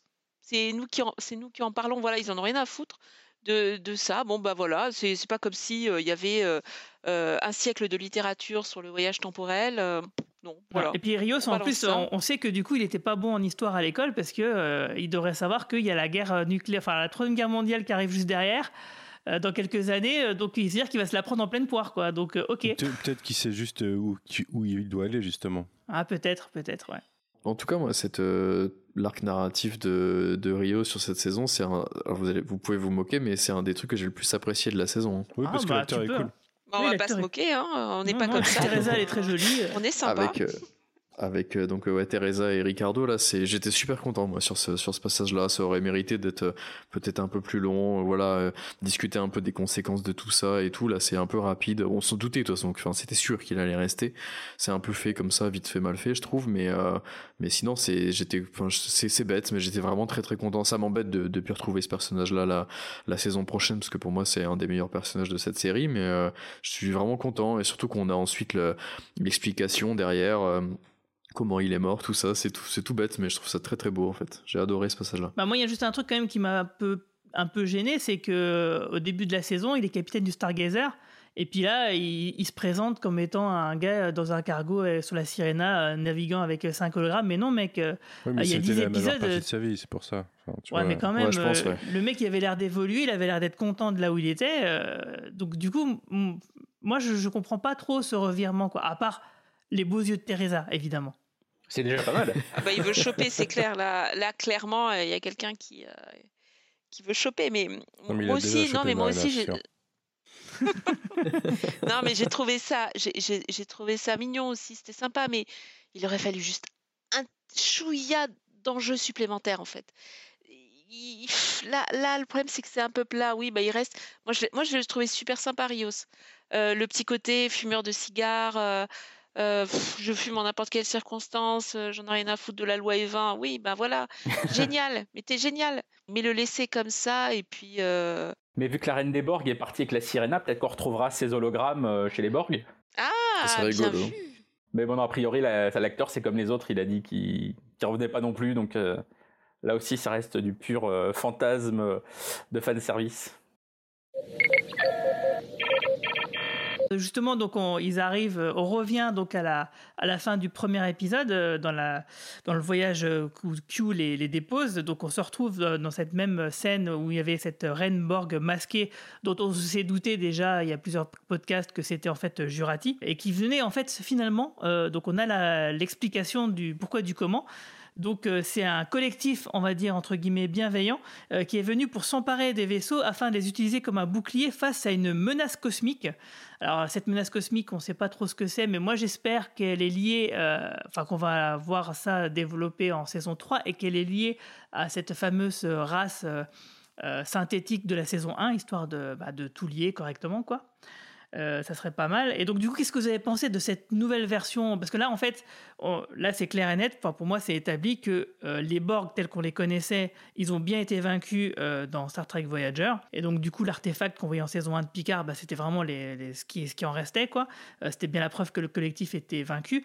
Et la reine Borg qu'on a connue, elle vient donc de cette autre timeline, donc d'un univers, une version de l'histoire où les Borg n'ont pas été vaincus de cette façon-là et qu'elle, elle est encore vivante et que du coup sa fusion avec euh, Jurati euh, crée un deuxième collectif qui est bien différent du premier en fait. Déjà sur ce que tu disais sur le fait que tu espères que l'espèce de menace galactique euh, avec le vortex, euh, ça soit lié à la première saison, je pense que malheureusement ce sera pas du tout le cas parce que bah, c'est plus Michael Chabon qui est aux manettes de cette saison 3, c'est l'équipe vraiment de la, de la, saison 2, donc à mon avis on sera carrément sur autre chose. Ça vraiment, je suis, je suis prêt, je suis prêt à le parier. Après, qu'est-ce que ce sera? Ça, j'en ai absolument aucune idée, mais je pense que ça sera vraiment pas lié euh, à cette euh, race euh, synthétique. Après, sur le, cette nouvelle, cette nouvelle espèce de, Borg, je pense que tu as tout à fait raison. C'est pas les mêmes que ceux qu'on a connus précédemment. C'est vraiment le, un collectif Borg créé par, par Borgatti après son départ avec la Sirena. Et au passage, son, son maquillage une fois qu'elle se dévoile est franchement ultra raté. Enfin, je sais pas ce que vous en pensez.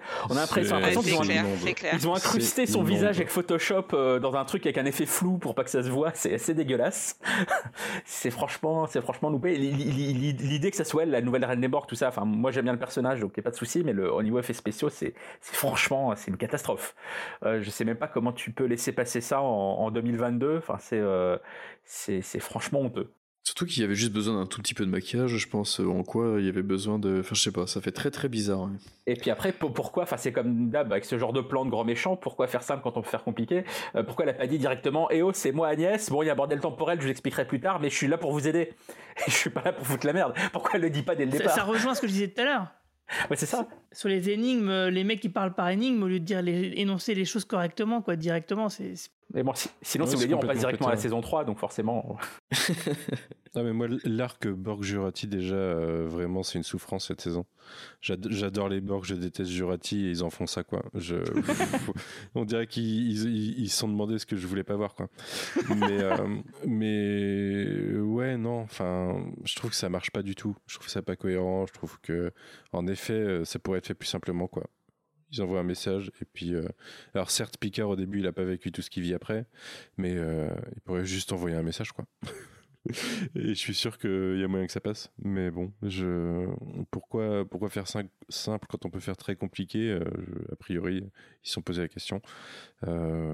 Moi je suis plutôt content qu'on revoie pas Jurati j'aimais pas le personnage et je déteste ce qu'ils en ont fait donc voilà je désolé pas d'enthousiasme sur cette partie de l'épisode comme Wesley et, euh, Corée, hein, on peut très bien un jour la revoir en tant que Renborg. Hein.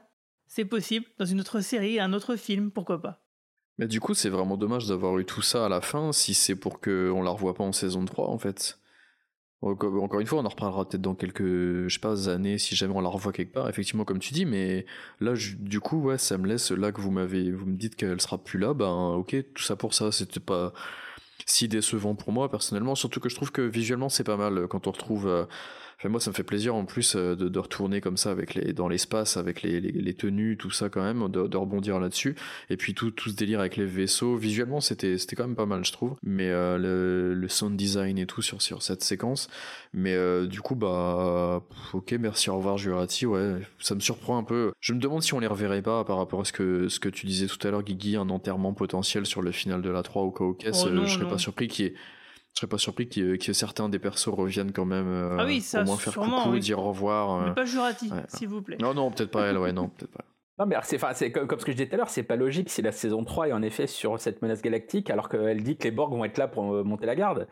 Euh, c'est-à-dire que ce sera les Borg, mais ce sera pas elle. Enfin, bah, attends, c'est les Borg, euh, c'est elle, et en même temps, c'est pas elle. Donc, du coup, elle envoie des drones Borg, mais c'est elle quand même. Tu vois ce que en je veux fait, ça sera toujours elle, mais que le masque fermé, donc on verra pas que c'est pas l'actrice. Quoi. Ouais, pas, ou, peut-être. Voilà, peut-être, pourquoi pas. Ouais.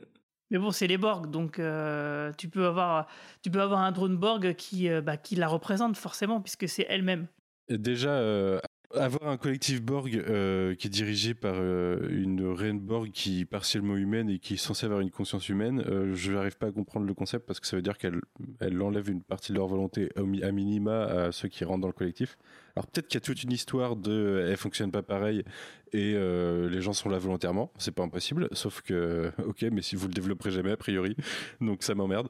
Et euh, par contre, en fait, ce que ce qui m'emmerde plus, c'est que on part du principe que ok, c'est en gros, c'est une, c'est un transwarp, euh, comment ça s'appelle? Enfin, c'est un conduit transwarp quoi, qui, qui s'est ouvert.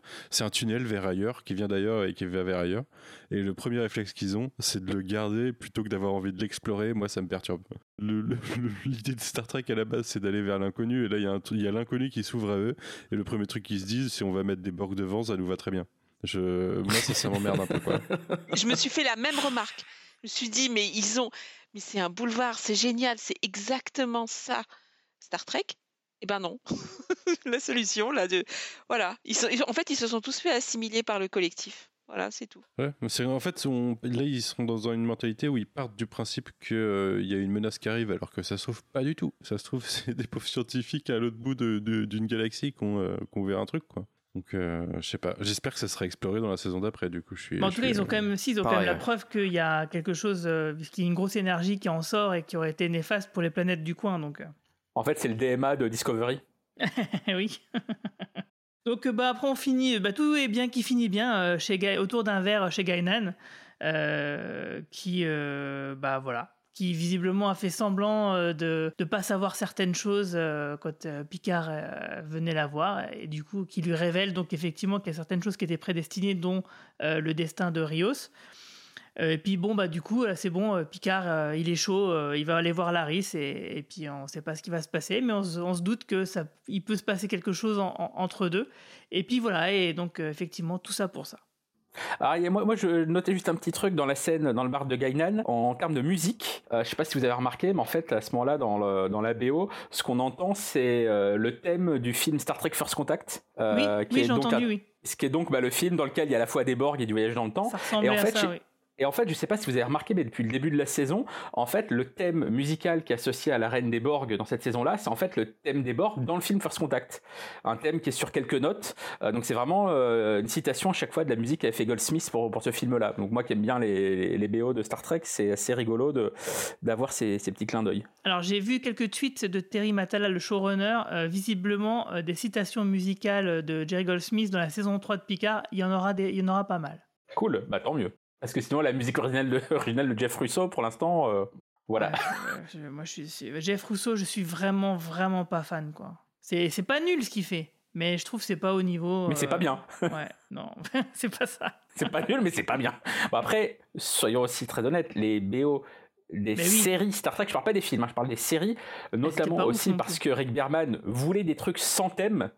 C'est euh, tous les compositeurs qui ont bossé sur les séries euh, des années 80-90, donc Next Generation, Deep Space Nine, Voyager Enterprise, le disent, ils étaient ultra bridés par Rick Berman qui ne voulait pas de thème. Et en effet, bah, ça ressemble à de la tapisserie. Donc malheureusement, hormis la série originale, euh, les musiques euh, de Star Trek à la télé, je parle pas des génériques, hein, je parle vraiment des musiques euh, des épisodes, ça n'a jamais été des trucs très mémorables. Euh, c'est Et vrai. sauf exception. Sauf exception, mais, mais comme tu dis, c'est des c'est, l'exception qui confirme la règle. Donc, et malheureusement, Jeff Russo, alors qu'a priori il a les mains libres, il aurait pu faire un truc un peu plus mémorable, et c'est, c'est, c'est, pas, c'est pas encore ça, quoi. Ouais, et puis par contre, il, il utilise un peu trop les notes du thème Star Trek. euh, c'est, j'ai l'impression de l'avoir entendu dans tous les épisodes, quoi. Ouais, bah c'est un peu ce qui nous ressort un peu sur le, générique de Strange New World, puisque le générique de Strange New World a été mis en ligne de manière officielle, on peut le voir partout dans le monde de manière légale, euh, où euh, bah, le seul truc qui se retient, c'est les clins d'œil au générique original, et les parties que lui a composées, euh, les parties inédites de ce thème, bah, sont pareil, pas du tout notables. euh, On en parlera dans le quoi. prochain podcast, mais t'as raison. Moi, le, le générique, je l'ai écouté euh, 30 fois. J'ai eu du mal à, à retenir le thème. Ça commence à venir, mais c'est pas facile. Alors que, à l'inverse, euh, les génériques de Star Trek Lower Decks et Prodigy, euh, dès la première fois, je les avais en tête. Ils étaient fantastiques et fabuleux, quoi. Et ben du coup c'est l'heure du bilan. hein. On va faire donc le, notre petit bilan euh, de cette saison 2. Euh, ben, on va commencer avec toi Manu. Bah écoute, le bilan, je pense qu'on l'a dit pas mal de fois, hein, c'est tout ça pour ça. Tout simplement, ok, il y a eu des bons moments sur la fin. Il y a eu des bons moments au début, mais euh, au milieu, c'était catastrophique pour moi. Je sais pas, je trouve que, en effet, ils ont pas, ils ont pas bien, euh, bien visualisé comment écrire une série sur, sur ce format, quoi. Et, euh, et ça se ressent beaucoup. Il y a, enfin, quand le ventre mou, c'est 8 épisodes euh, sur 10 presque, enfin, on va dire 7, c'est, c'est un peu dommage. Euh, je trouve que la fin, ok, rattrape, rattrape un peu le truc avec beaucoup de maladresse quand même, mais dans l'ensemble, la saison, je, je préfère la première en vrai. C'est, préfères la première, c'est vrai? Ouais, ouais. Ah bah moi aussi, figure-toi. Alors que notre constat de fin de première saison, c'est que voilà quoi, c'était pas ouf. Donc euh, ouais, pour l'instant, Picard, euh, c'est décevant, c'est décevant. Bah, disons que je, dans la, je trouve que dans la saison 1, euh, il y avait euh, euh, beaucoup de trucs moyens, mais il n'y avait pas autant de trucs vraiment énervants. Par exemple, euh, je suis très content, je, vous suis gré de, de vous n'êtes pas moqué de moi à cause de l'USS Relativity. Merci beaucoup. non, je partage, je partage, ta peine. Hein. Tu me connais, j'ai spéculé beaucoup de choses sur beaucoup de choses et j'ai souvent été déçu. Euh, mais c'est ça le vortex à la fin de la saison. Euh, je l'avais pas là, mais je la partage. Parce que là, par exemple, quand même, franchement, d'avoir casté euh, le même acteur que le personnage de Voyager et de l'avoir appelé Wells, waouh, moi je trouve que c'est du troll de haut niveau. Mais surtout que, en fait, euh, du coup, moi je pense à Manon euh, qui se disait waouh, si c'est un, agent spatio-temporel undercover, oui, ça a du sens et tout. Et en fait, non, c'était effectivement un truc super nul d'un flic qui les arrête pour meubler un épisode. Parce que je sais pas si vous vous souvenez, à la fin de l'épisode 7, euh, donc euh, Picard et Gainan, ils discutent dans le bar de Gainan. Euh, et puis à la fin de l'épisode 8, après donc la garde à vue qui, qui, a servi à rien, et ben ils en sont au même point. Il y a Picard qui discute avec Gainan dans le bar de Gainan. Après il y a Rafi qui arrive. Ah mais où vous étiez? Ah, Alors que Picard va commencer à lui expliquer qu'il est en garde à vue chez le FBI. Rafi qui fait un truc du style oh, on s'en fout, on s'en fout. Ouais, bah, c'était un épisode pour rien. Ouais. C'était vraiment un épisode pour rien. C'est pareil, tu vois, par rapport à notre. Comme Rios qui se fait arrêter notre appréciation de la première saison par rapport à celle-là. La première, on a eu un épisode de braquage, bah, c'était un épisode concept, c'était cool. Bah, ils ont refait un épisode de braquage, bah, c'était un autre épisode de braquage, on s'en fout un peu, quoi. Alors celui de, la, première était un peu mieux quand même, je trouve. Oui, oui, carrément, moi je préfère celui de la première. Bah déjà, il se passait euh, dans le futur avec des races extraterrestres, alors que là, quand même, euh, moi, sur mon bilan de la saison 2, je, suis tout à fait d'accord avec toi, Manu. Euh, même si moi je trouve que le, ventre mou, il est un peu plus court, c'est-à-dire que moi je vois plutôt 5-6 épisodes, de... parce que j'ai beaucoup aimé les 3-4 premiers, par Ça exemple. Ça reste une mauvaise stat. Mais voilà, c'est pas, c'était pas ouf. Et, et alors qu'au moins, là, c'était vraiment cheap, quoi. Euh, on a ressenti plusieurs fois effectivement l'effet Covid, euh, le fait que bah voilà, il peut pas avoir beaucoup d'acteurs sur certaines scènes. On sentait les distances, euh, enfin on sentait qu'il y avait un protocole Covid. Ça, se sentait vraiment par rapport à d'autres séries des années auparavant. Et aussi, bah ça se passe à Los Angeles de nos jours quasiment. Bon bah voilà quoi, franchement en termes de costumes, d'effets spéciaux et de décors, ils sont pas cassés le cul quoi. Surtout que le château Picard, voilà, on l'a vu sous toutes les coutures quoi. Euh, donc euh, c'était vraiment ça, ça donnait un sentiment quand même assez cheap euh, à cette saison 2. Et ça c'est un truc que je retiens et qui du coup me déçoit un petit peu. Je te rejoins par rapport à ça, c'est que moi j'ai largement préféré la première.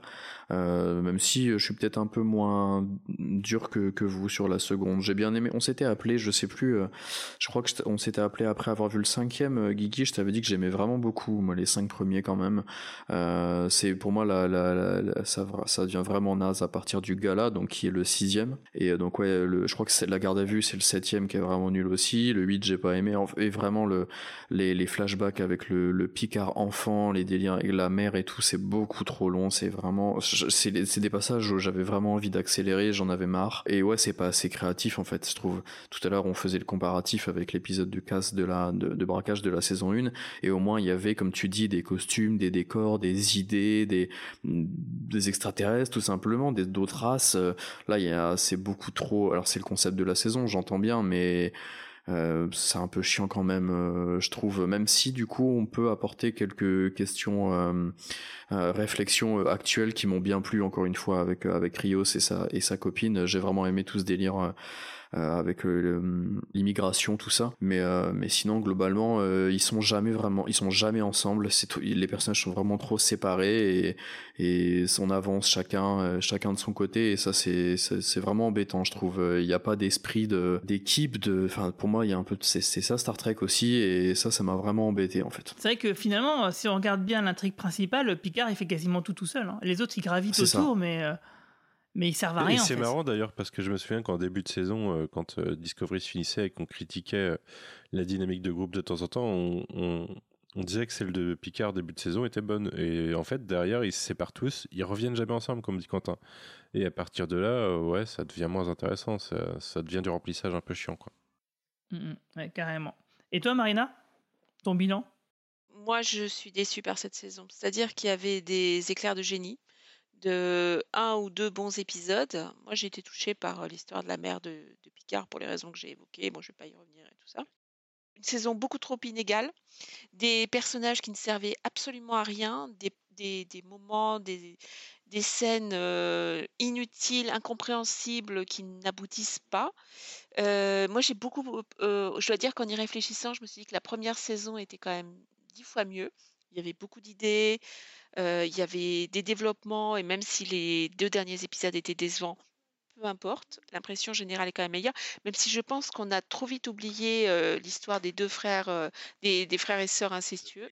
Mais là, cette saison, elle était beaucoup trop inégale. Et voilà, moi, je trouve que la saison 2 est finalement aussi ratée que la 1, mais pas pour les mêmes raisons. En fait, pour moi, c'est vraiment deux saisons complètement euh, opposées en termes de, structure et de narration. Parce que hum, la une, j'ai pas du tout aimé le début et la fin, et je trouvais les épisodes du milieu plutôt réussis. Mais je trouvais que elle a mis beaucoup de temps à démarrer et toute la fin avec euh, la vraie fausse mort de Picard, je trouvais ça vraiment, vraiment très raté dans la une. Et la 2, c'est exactement l'inverse, c'est-à-dire que j'ai beaucoup aimé le début. Les trois premiers épisodes, c'est finalement les, épisodes les plus ambitieux, euh, en termes de décor, d'effets spéciaux, on parlait de ça tout à l'heure. Bah finalement, le, la réalité parallèle, enfin le futur parallèle, etc. Tu as beaucoup de décors, tu as beaucoup de personnages, etc. Ça va très vite les trois premiers épisodes, il se passe beaucoup de choses. Et en effet, après cet, cet énorme ventre mou, il se passe plus rien et qui fait assez cheap. Et par contre, il y a le dernier épisode dont on vient de parler où il y a plein de trucs émouvants, plein de caméos, plein de rebondissements et qui est plutôt sympa. Donc on a vraiment deux saisons complètement en opposition, mais tout aussi ratées l'une que l'autre. Donc c'est vrai que pour l'instant, euh, Star Trek Picard, au bout de deux saisons, sachant qu'il en reste plus qu'une, c'est-à-dire qu'on a les deux tiers de la série qui sont quand même franchement, sur un bilan euh, pas top. certes, on est toujours très content de revoir Patrick Stewart parce qu'on l'adore, qu'on adore le personnage et tout, mais tu te dis qu'il y a quand même un peu un gâchis. C'est un peu ce dont on, on parlait euh, au cours du podcast, si vous en avez reparlé là, le fait qu'ils soient séparés pendant toute cette saison 2, ça met encore plus en évidence le fait bah, qu'ils ne savent pas quoi faire de tous les personnages qui ont été créés autour de, Picard, alors qu'en début de saison, on était tous là à se dire, ah putain, ces, personnages, on les, aime, on les aime beaucoup, beaucoup plus que ce Discovery, auquel on n'a pas réussi à s'attacher, et ben malheureusement, ils n'ont pas su quoi en faire. Enfin, tu, à part Picard, les autres personnages ont absolument pas évolué entre le début de la saison 2 et la fin de la saison 2.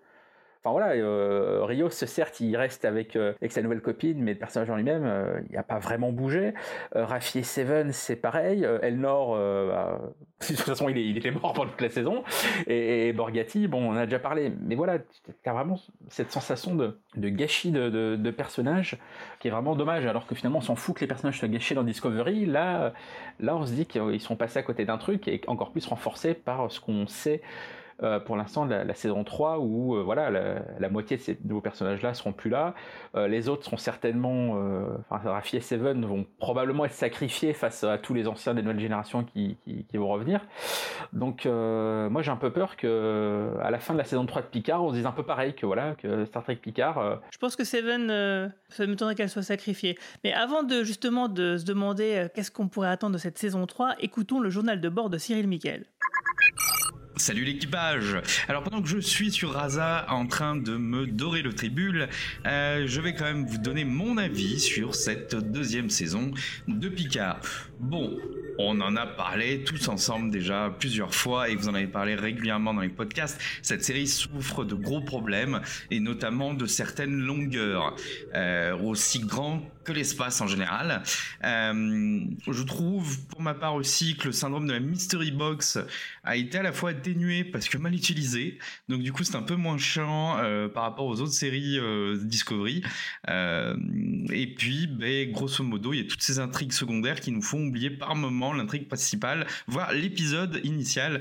sur le dernier épisode, j'avais carrément oublié qu'il y avait eu un début tellement ben, toutes ces intrigues viennent parasiter et sont des fois euh, mal amené. Euh, dernière chose, je pense aussi que Guigui en avait déjà parlé, je suis d'accord avec lui. Le format euh, sériel se fracasse là sur Star Trek Picard, qui aurait peut-être mérité un double téléfilm pour quelque chose d'un peu moins long et d'un peu mieux rythmé que ces 10 épisodes où certains étaient relativement ennuyeux et certains twists étaient, étaient assez assez prévisible. Voilà.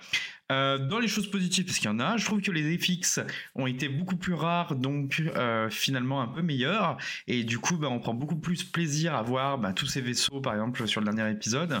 Euh, c'est vraiment un réel plaisir. Bon, il y a un petit côté euh, brumeux euh, sur certaines planètes que je comprends pas, mais bon, bref, c'est euh, là, on va dire que c'est une patte artistique. Et puis, je trouvais intéressant aussi que le lore soit exploité côté fan service. Il n'y a pas à dire, ils nous font des clins d'œil, pas discrets, mais finalement, ça donne aussi un petit peu envie d'aller explorer certaines bah, certaines références qui nous sont faites, notamment les guerres eugéniques et puis ben certains personnages dont nous dévoilent certaines fins, certaines conclusions. En gros, pour moi, cette saison 2 est un gros préambule à une tournée d'adieu. Euh, c'est l'avant-der, euh, avant que ce soit la der des der. Et puis, ce qui est intéressant sur cette saison 2, c'est qu'on commence à tourner des pages. On commence à tourner des pages et à laisser euh, d'autres personnages ben, vivre leur vie sans avoir à subir l'ombre de ces grands capitaines. Ces grands capitaines qui acceptent de donner le flambeau et qui bah, vont voir euh, les amis pour leur dire au revoir une dernière fois et, euh, acceptent bah, que ce soit la fin. Et je trouve que si la saison 3 est de la même augure que le dernier épisode, et du même augure pardon que euh, le dernier épisode, ça peut nous donner quelque chose qui va nous arracher des larmes assez, assez fort. Je pense qu'émotionnellement ça va être assez fort. Et, et puis bah, voilà, je pense que j'ai rien oublié. Allez, je vais peut-être m'avancer aussi, mais je je trouve que c'est aussi euh, ce dernier épisode notamment de Picard, ça annonce le retour de la grande SF divertissante. Alors pas forcément de la hard-faille, mais vraiment cette SF, cette, euh, cette science-fiction qui se prend pas la tête, qui a envie de nous faire voir des belles images, euh, qui se prend peut-être pas forcément la tête sur des scénarios aussi temporels, mais qui, a envie de nous offrir un bon divertissement dans l'espace. Et je, trouvais que récemment on avait des séries qui étaient plutôt sérieuses, plutôt dures, austères, et, et toujours cet esprit Star Trek très, très lumineux. Voilà. Bon, bah, j'ai été un peu long. Vous pouvez retrouver euh, tout ce que je raconte dans le prochain article d'écran large euh, dès lundi et sur ma chaîne YouTube aussi où je reviendrai un peu plus en longueur sur tout ce que je vous ai dit. Allez, je retourne me dorer le tribule. À bientôt. Ciao.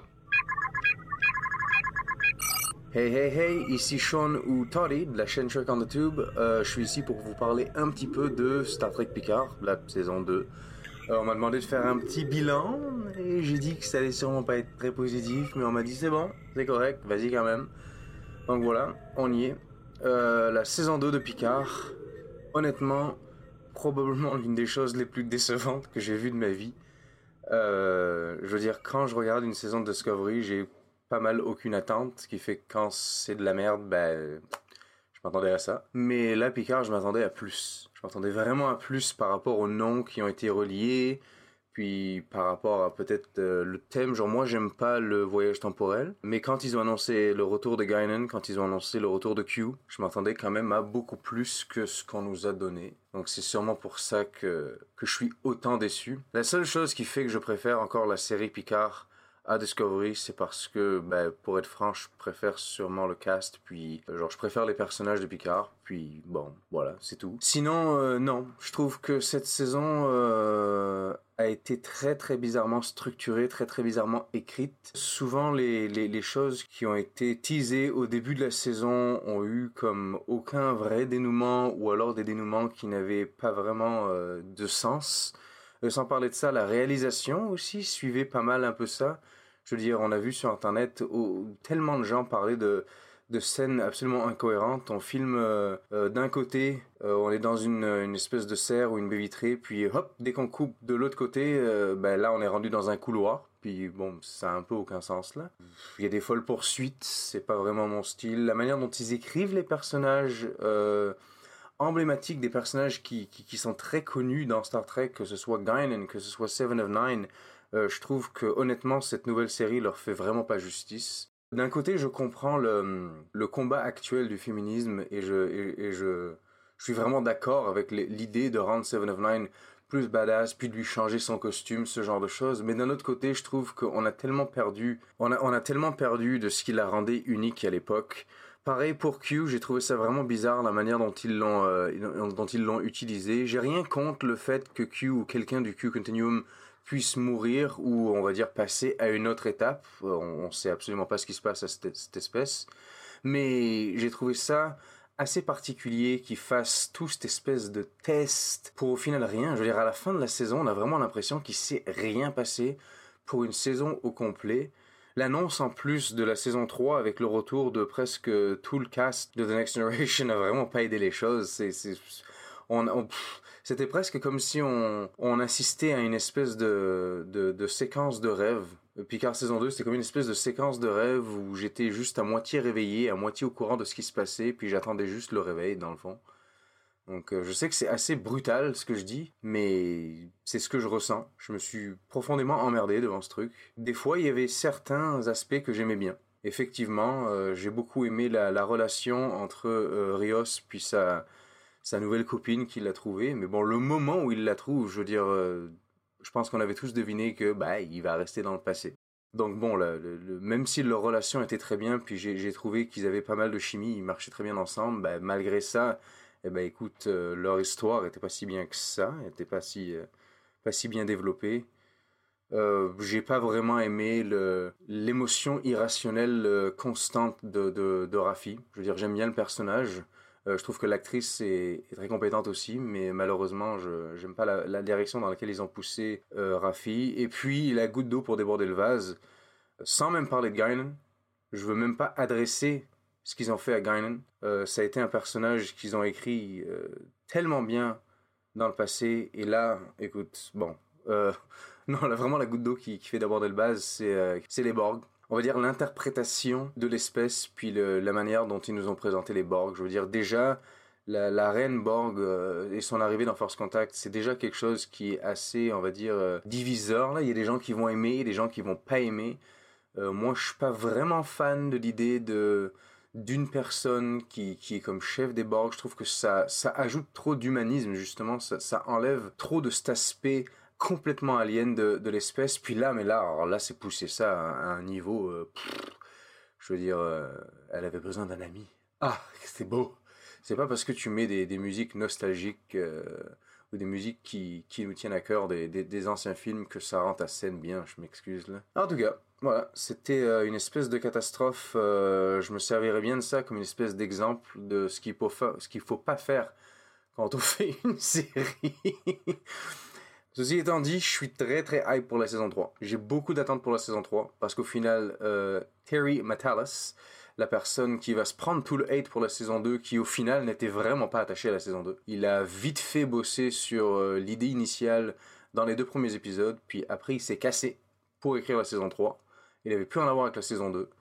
Euh, bah, lui, il va se prendre tout le hate pour la saison 2, malheureusement pour lui. Mais j'ai quand même beaucoup hâte de voir ce que lui va faire pour la saison 3, où il est le seul, le créateur principal et le seul là-dessus. Il n'a pas d'aide de Akiva Goldsman et les, euh, euh, les suspects usuels, on va dire, genre de, de, cette, de cette équipe de production. Voilà. Et j'en ai un peu ma claque de revoir les mêmes personnages, genre les mêmes acteurs revenir 800 fois pour jouer euh, le même personnage constamment. Je veux dire, c'est drôle, c'est un peu une blague pour, pour Brent Spiner, qui joue euh, Data, puis tous les songs de, l'histoire de l'univers, mais, euh, mais on n'a pas besoin de faire ça pour tous les personnages.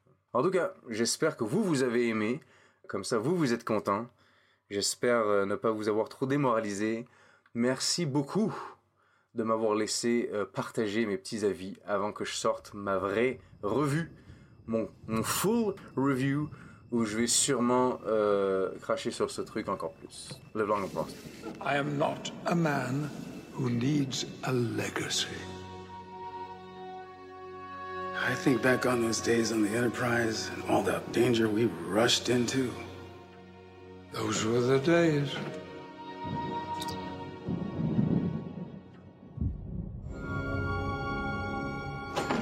Evolution is not an act of preservation, it's addition. It is clear sacrifice is required again. Jean Luc, when the galaxy comes calling, you love it. Aren't we a little overdue for a good old fashioned road trip? I promise you will not be alone. Ready? As ever.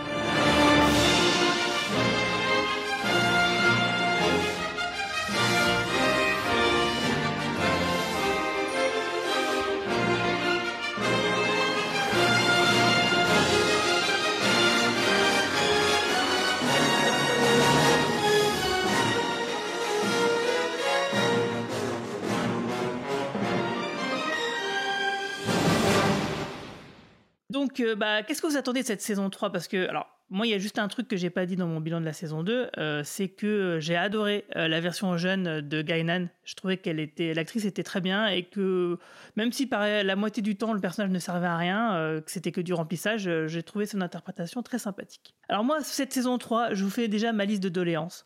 Oui, alors Rafi et Seven, moi j'aime bien ce duo, hein, je l'ai déjà dit plusieurs fois, même si c'est vrai qu'il y a des fois ça ne marchait pas bien. Euh, bah voilà, moi j'aime bien quand même ce, duo d'actrices euh, et de personnages. Je trouve que ça fonctionne plutôt bien. En tout cas, moi, j'aime bien leur punchline et leur façon de, fonctionner.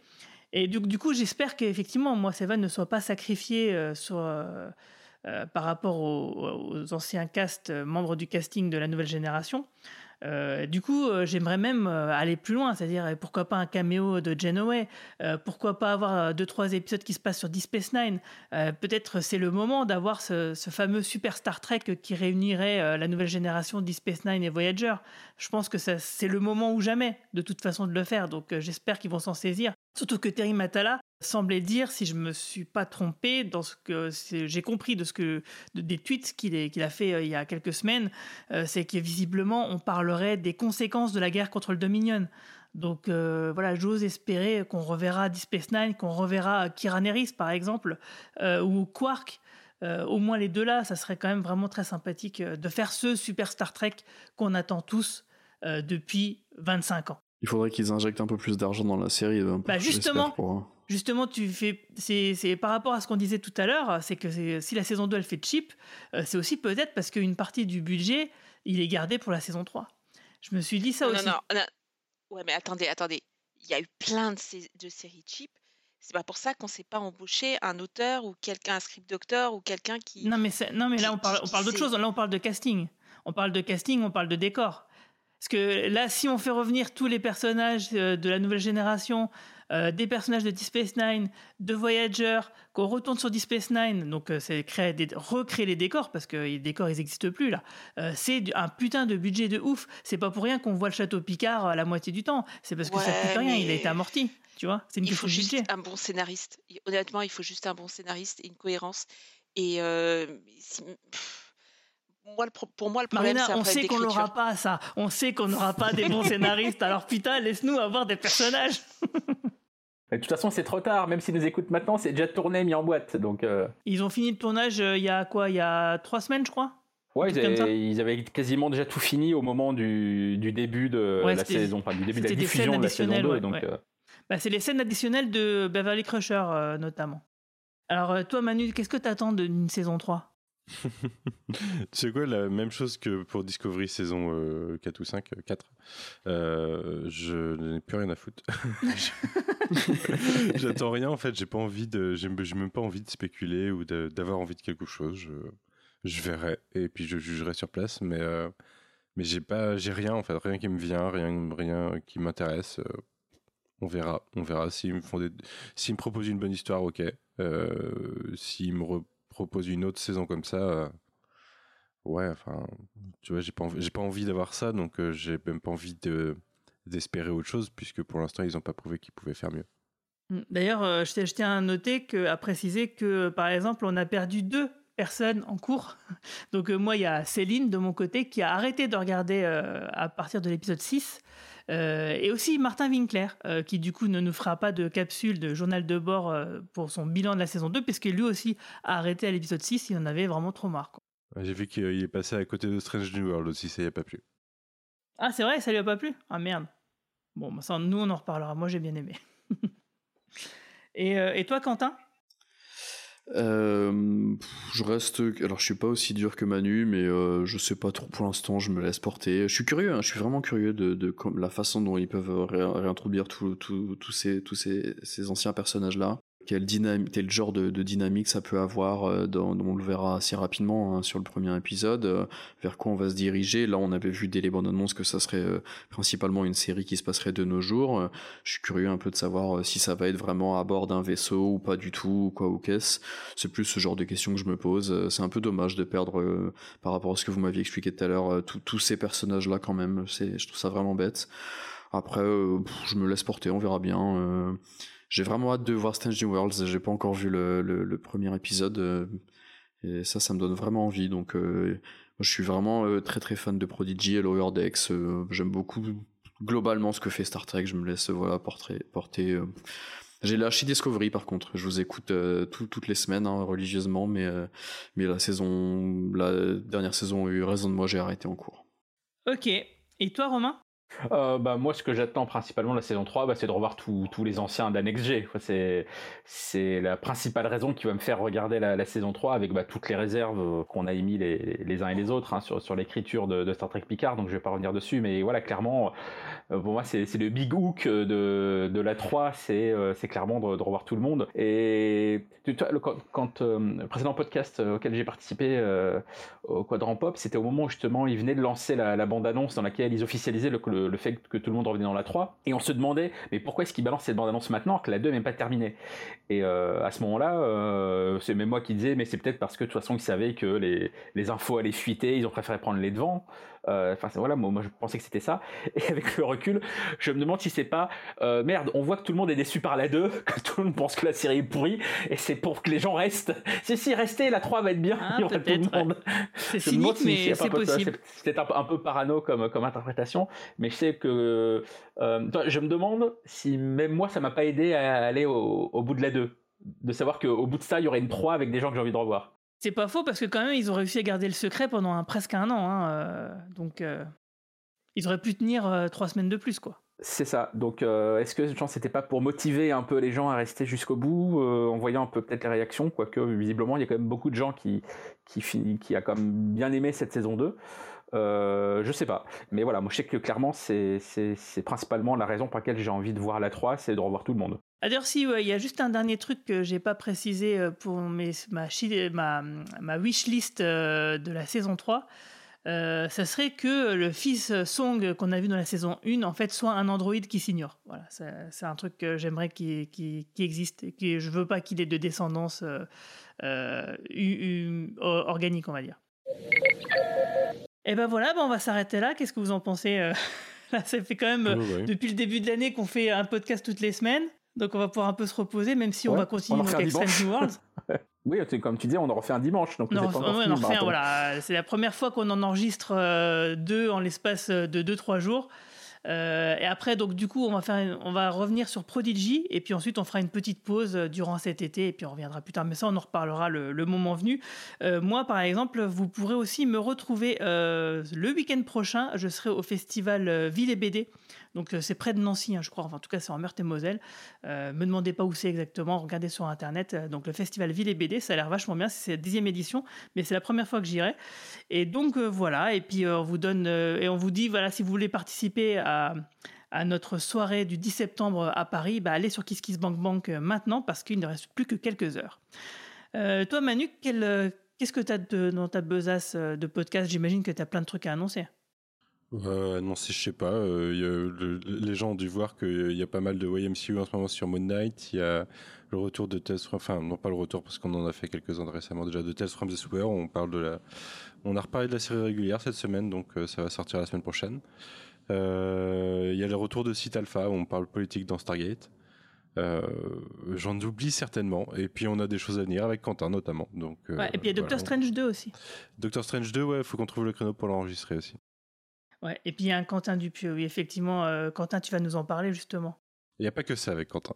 Ouais, ouais, ça y est, si tout va bien, euh, je, je suis relancé pour enregistrer quelques trucs avec Manu, effectivement. On est censé enregistrer prochainement un podcast sur un film qui sort mi-mai. Ce sera le troisième film d'un réalisateur que j'aime vraiment beaucoup. Euh, on est censé se retrouver donc avec Guigui et Manu pour parler de, du prochain film de, de, de Quentin Dupieux, Incroyable mais vrai, euh, euh, mi-juin. Et euh, puis je serai peut-être là pour parler de Doctor Strange. On verra selon qui euh, qui est dispo, qui est motivé, que j'ai vraiment beaucoup aimé et, euh, et qui euh, qui me permettra de revenir un peu parler dans le YMCU parce que j'étais pas là pour parler de Moon Knight vu que j'ai trouvé ça nul à chier. Ah, dis- non, non, Avec c'est exagéré. Merci. Ah, Pic- Moi, j'ai trouvé que Picard saison 2, c'était pire que Moon Knight. Ah moi pas du tout, tu vois. Au moins, c'était plus court, Moon Knight. Et toi, Marina? Euh, moi, bon, comme d'hab, hein, pas une grosse actu, mais euh, je- j'espère euh, réussir à aller voir Doctor Strange euh, la semaine prochaine. Et puis, euh, je suis en train de relire euh, Soleil Vert, le bouquin qui a inspiré le film et qui est très bon. Donc, euh, qui pose de vrais débats sur l'Amérique. Euh, il a été écrit dans les années, euh, à la fin des années 60, début des années 70, et en fait, il est tout à fait d'actualité. Euh, presque visionnaire en fait, et il y avait beaucoup de, et on en avait parlé justement avec Mehdi il y a, a quelques semaines. Donc, comme c'est un pavé, je suis toujours en train de le lire. Mais, mais voilà, et ça pose des droits, sur, plein de questions sur les droits des femmes. Et je dois dire qu'en cette période où le droit à l'avortement est remis en cause aux États-Unis, je dois dire que le bouquin est assez visionnaire et dans le. Voilà, ça po- pose de vraies questions, donc je recommande cette lecture. Voilà. Hmm, c'est vrai. Et toi, Romain? Bah écoutez, moi ce que je peux vous recommander qui commence euh, mardi prochain, donc euh, mardi 10 mai, c'est la série Visitors, qui est la nouvelle série de Simon Astier pour euh, la chaîne Warner TV. C'est la première production française pour Warner TV. Si vous connaissez Simon Astier pour sa série HeroCorp, et si vous avez aimé HeroCorp, bah, je pense que vous aimerez beaucoup Visitors. On y retrouve un peu le, même genre d'humour et le même type de, de personnages, et le même type de référence évidemment à tout ce qu'on aime, l'univers de la science-fiction. Euh, mais ce qui est vachement appréciable, c'est que euh, depuis bah, la fin d'HeroCorp, on voit que sur cette série, en termes de mise en scène, il a euh, pas mal, euh, pas mal évolué. Il y a plus de budget, il y a plus d'ambiance en termes de, pas seulement d'effets spéciaux, mais également en termes de, de lumière, en, termes de mouvement de caméra. On a vraiment un, truc très, très, très, très bossé, très, très stylé. Et il y a aussi vraiment une, une mythologie qui avance très, très vite. Ah, On n'a pas du tout euh, ce côté, on prend son temps pour passer une ambiance. Non, au fil, au fil des épisodes, tout ça avance très très vite. Les personnages sont très sympas. Après, voilà, on retrouve sa patte dans, dans l'humour, dans les dialogues. On retrouve des, des acteurs euh, qu'on a vus dans ces autres séries. On retrouve des gens comme, comme Arnold Samer ou Arnaud Joyer. Donc vraiment, voilà, si vous appréciez comme ça un mélange d'humour et de séries qui respectent la SF, ça se moque pas de la SF, hein, ça, ça joue les codes de la SF, mais ça se moque pas. On est plus dans un humour façon Edgar Wright, euh, façon Dernier Pub avant la fin du monde, grosso modo. Euh, bah voilà, moi je vous conseille vraiment de, de voir ça. Ça commence donc euh, bah, ce mardi sur Warner TV et ça s'appelle Visitors.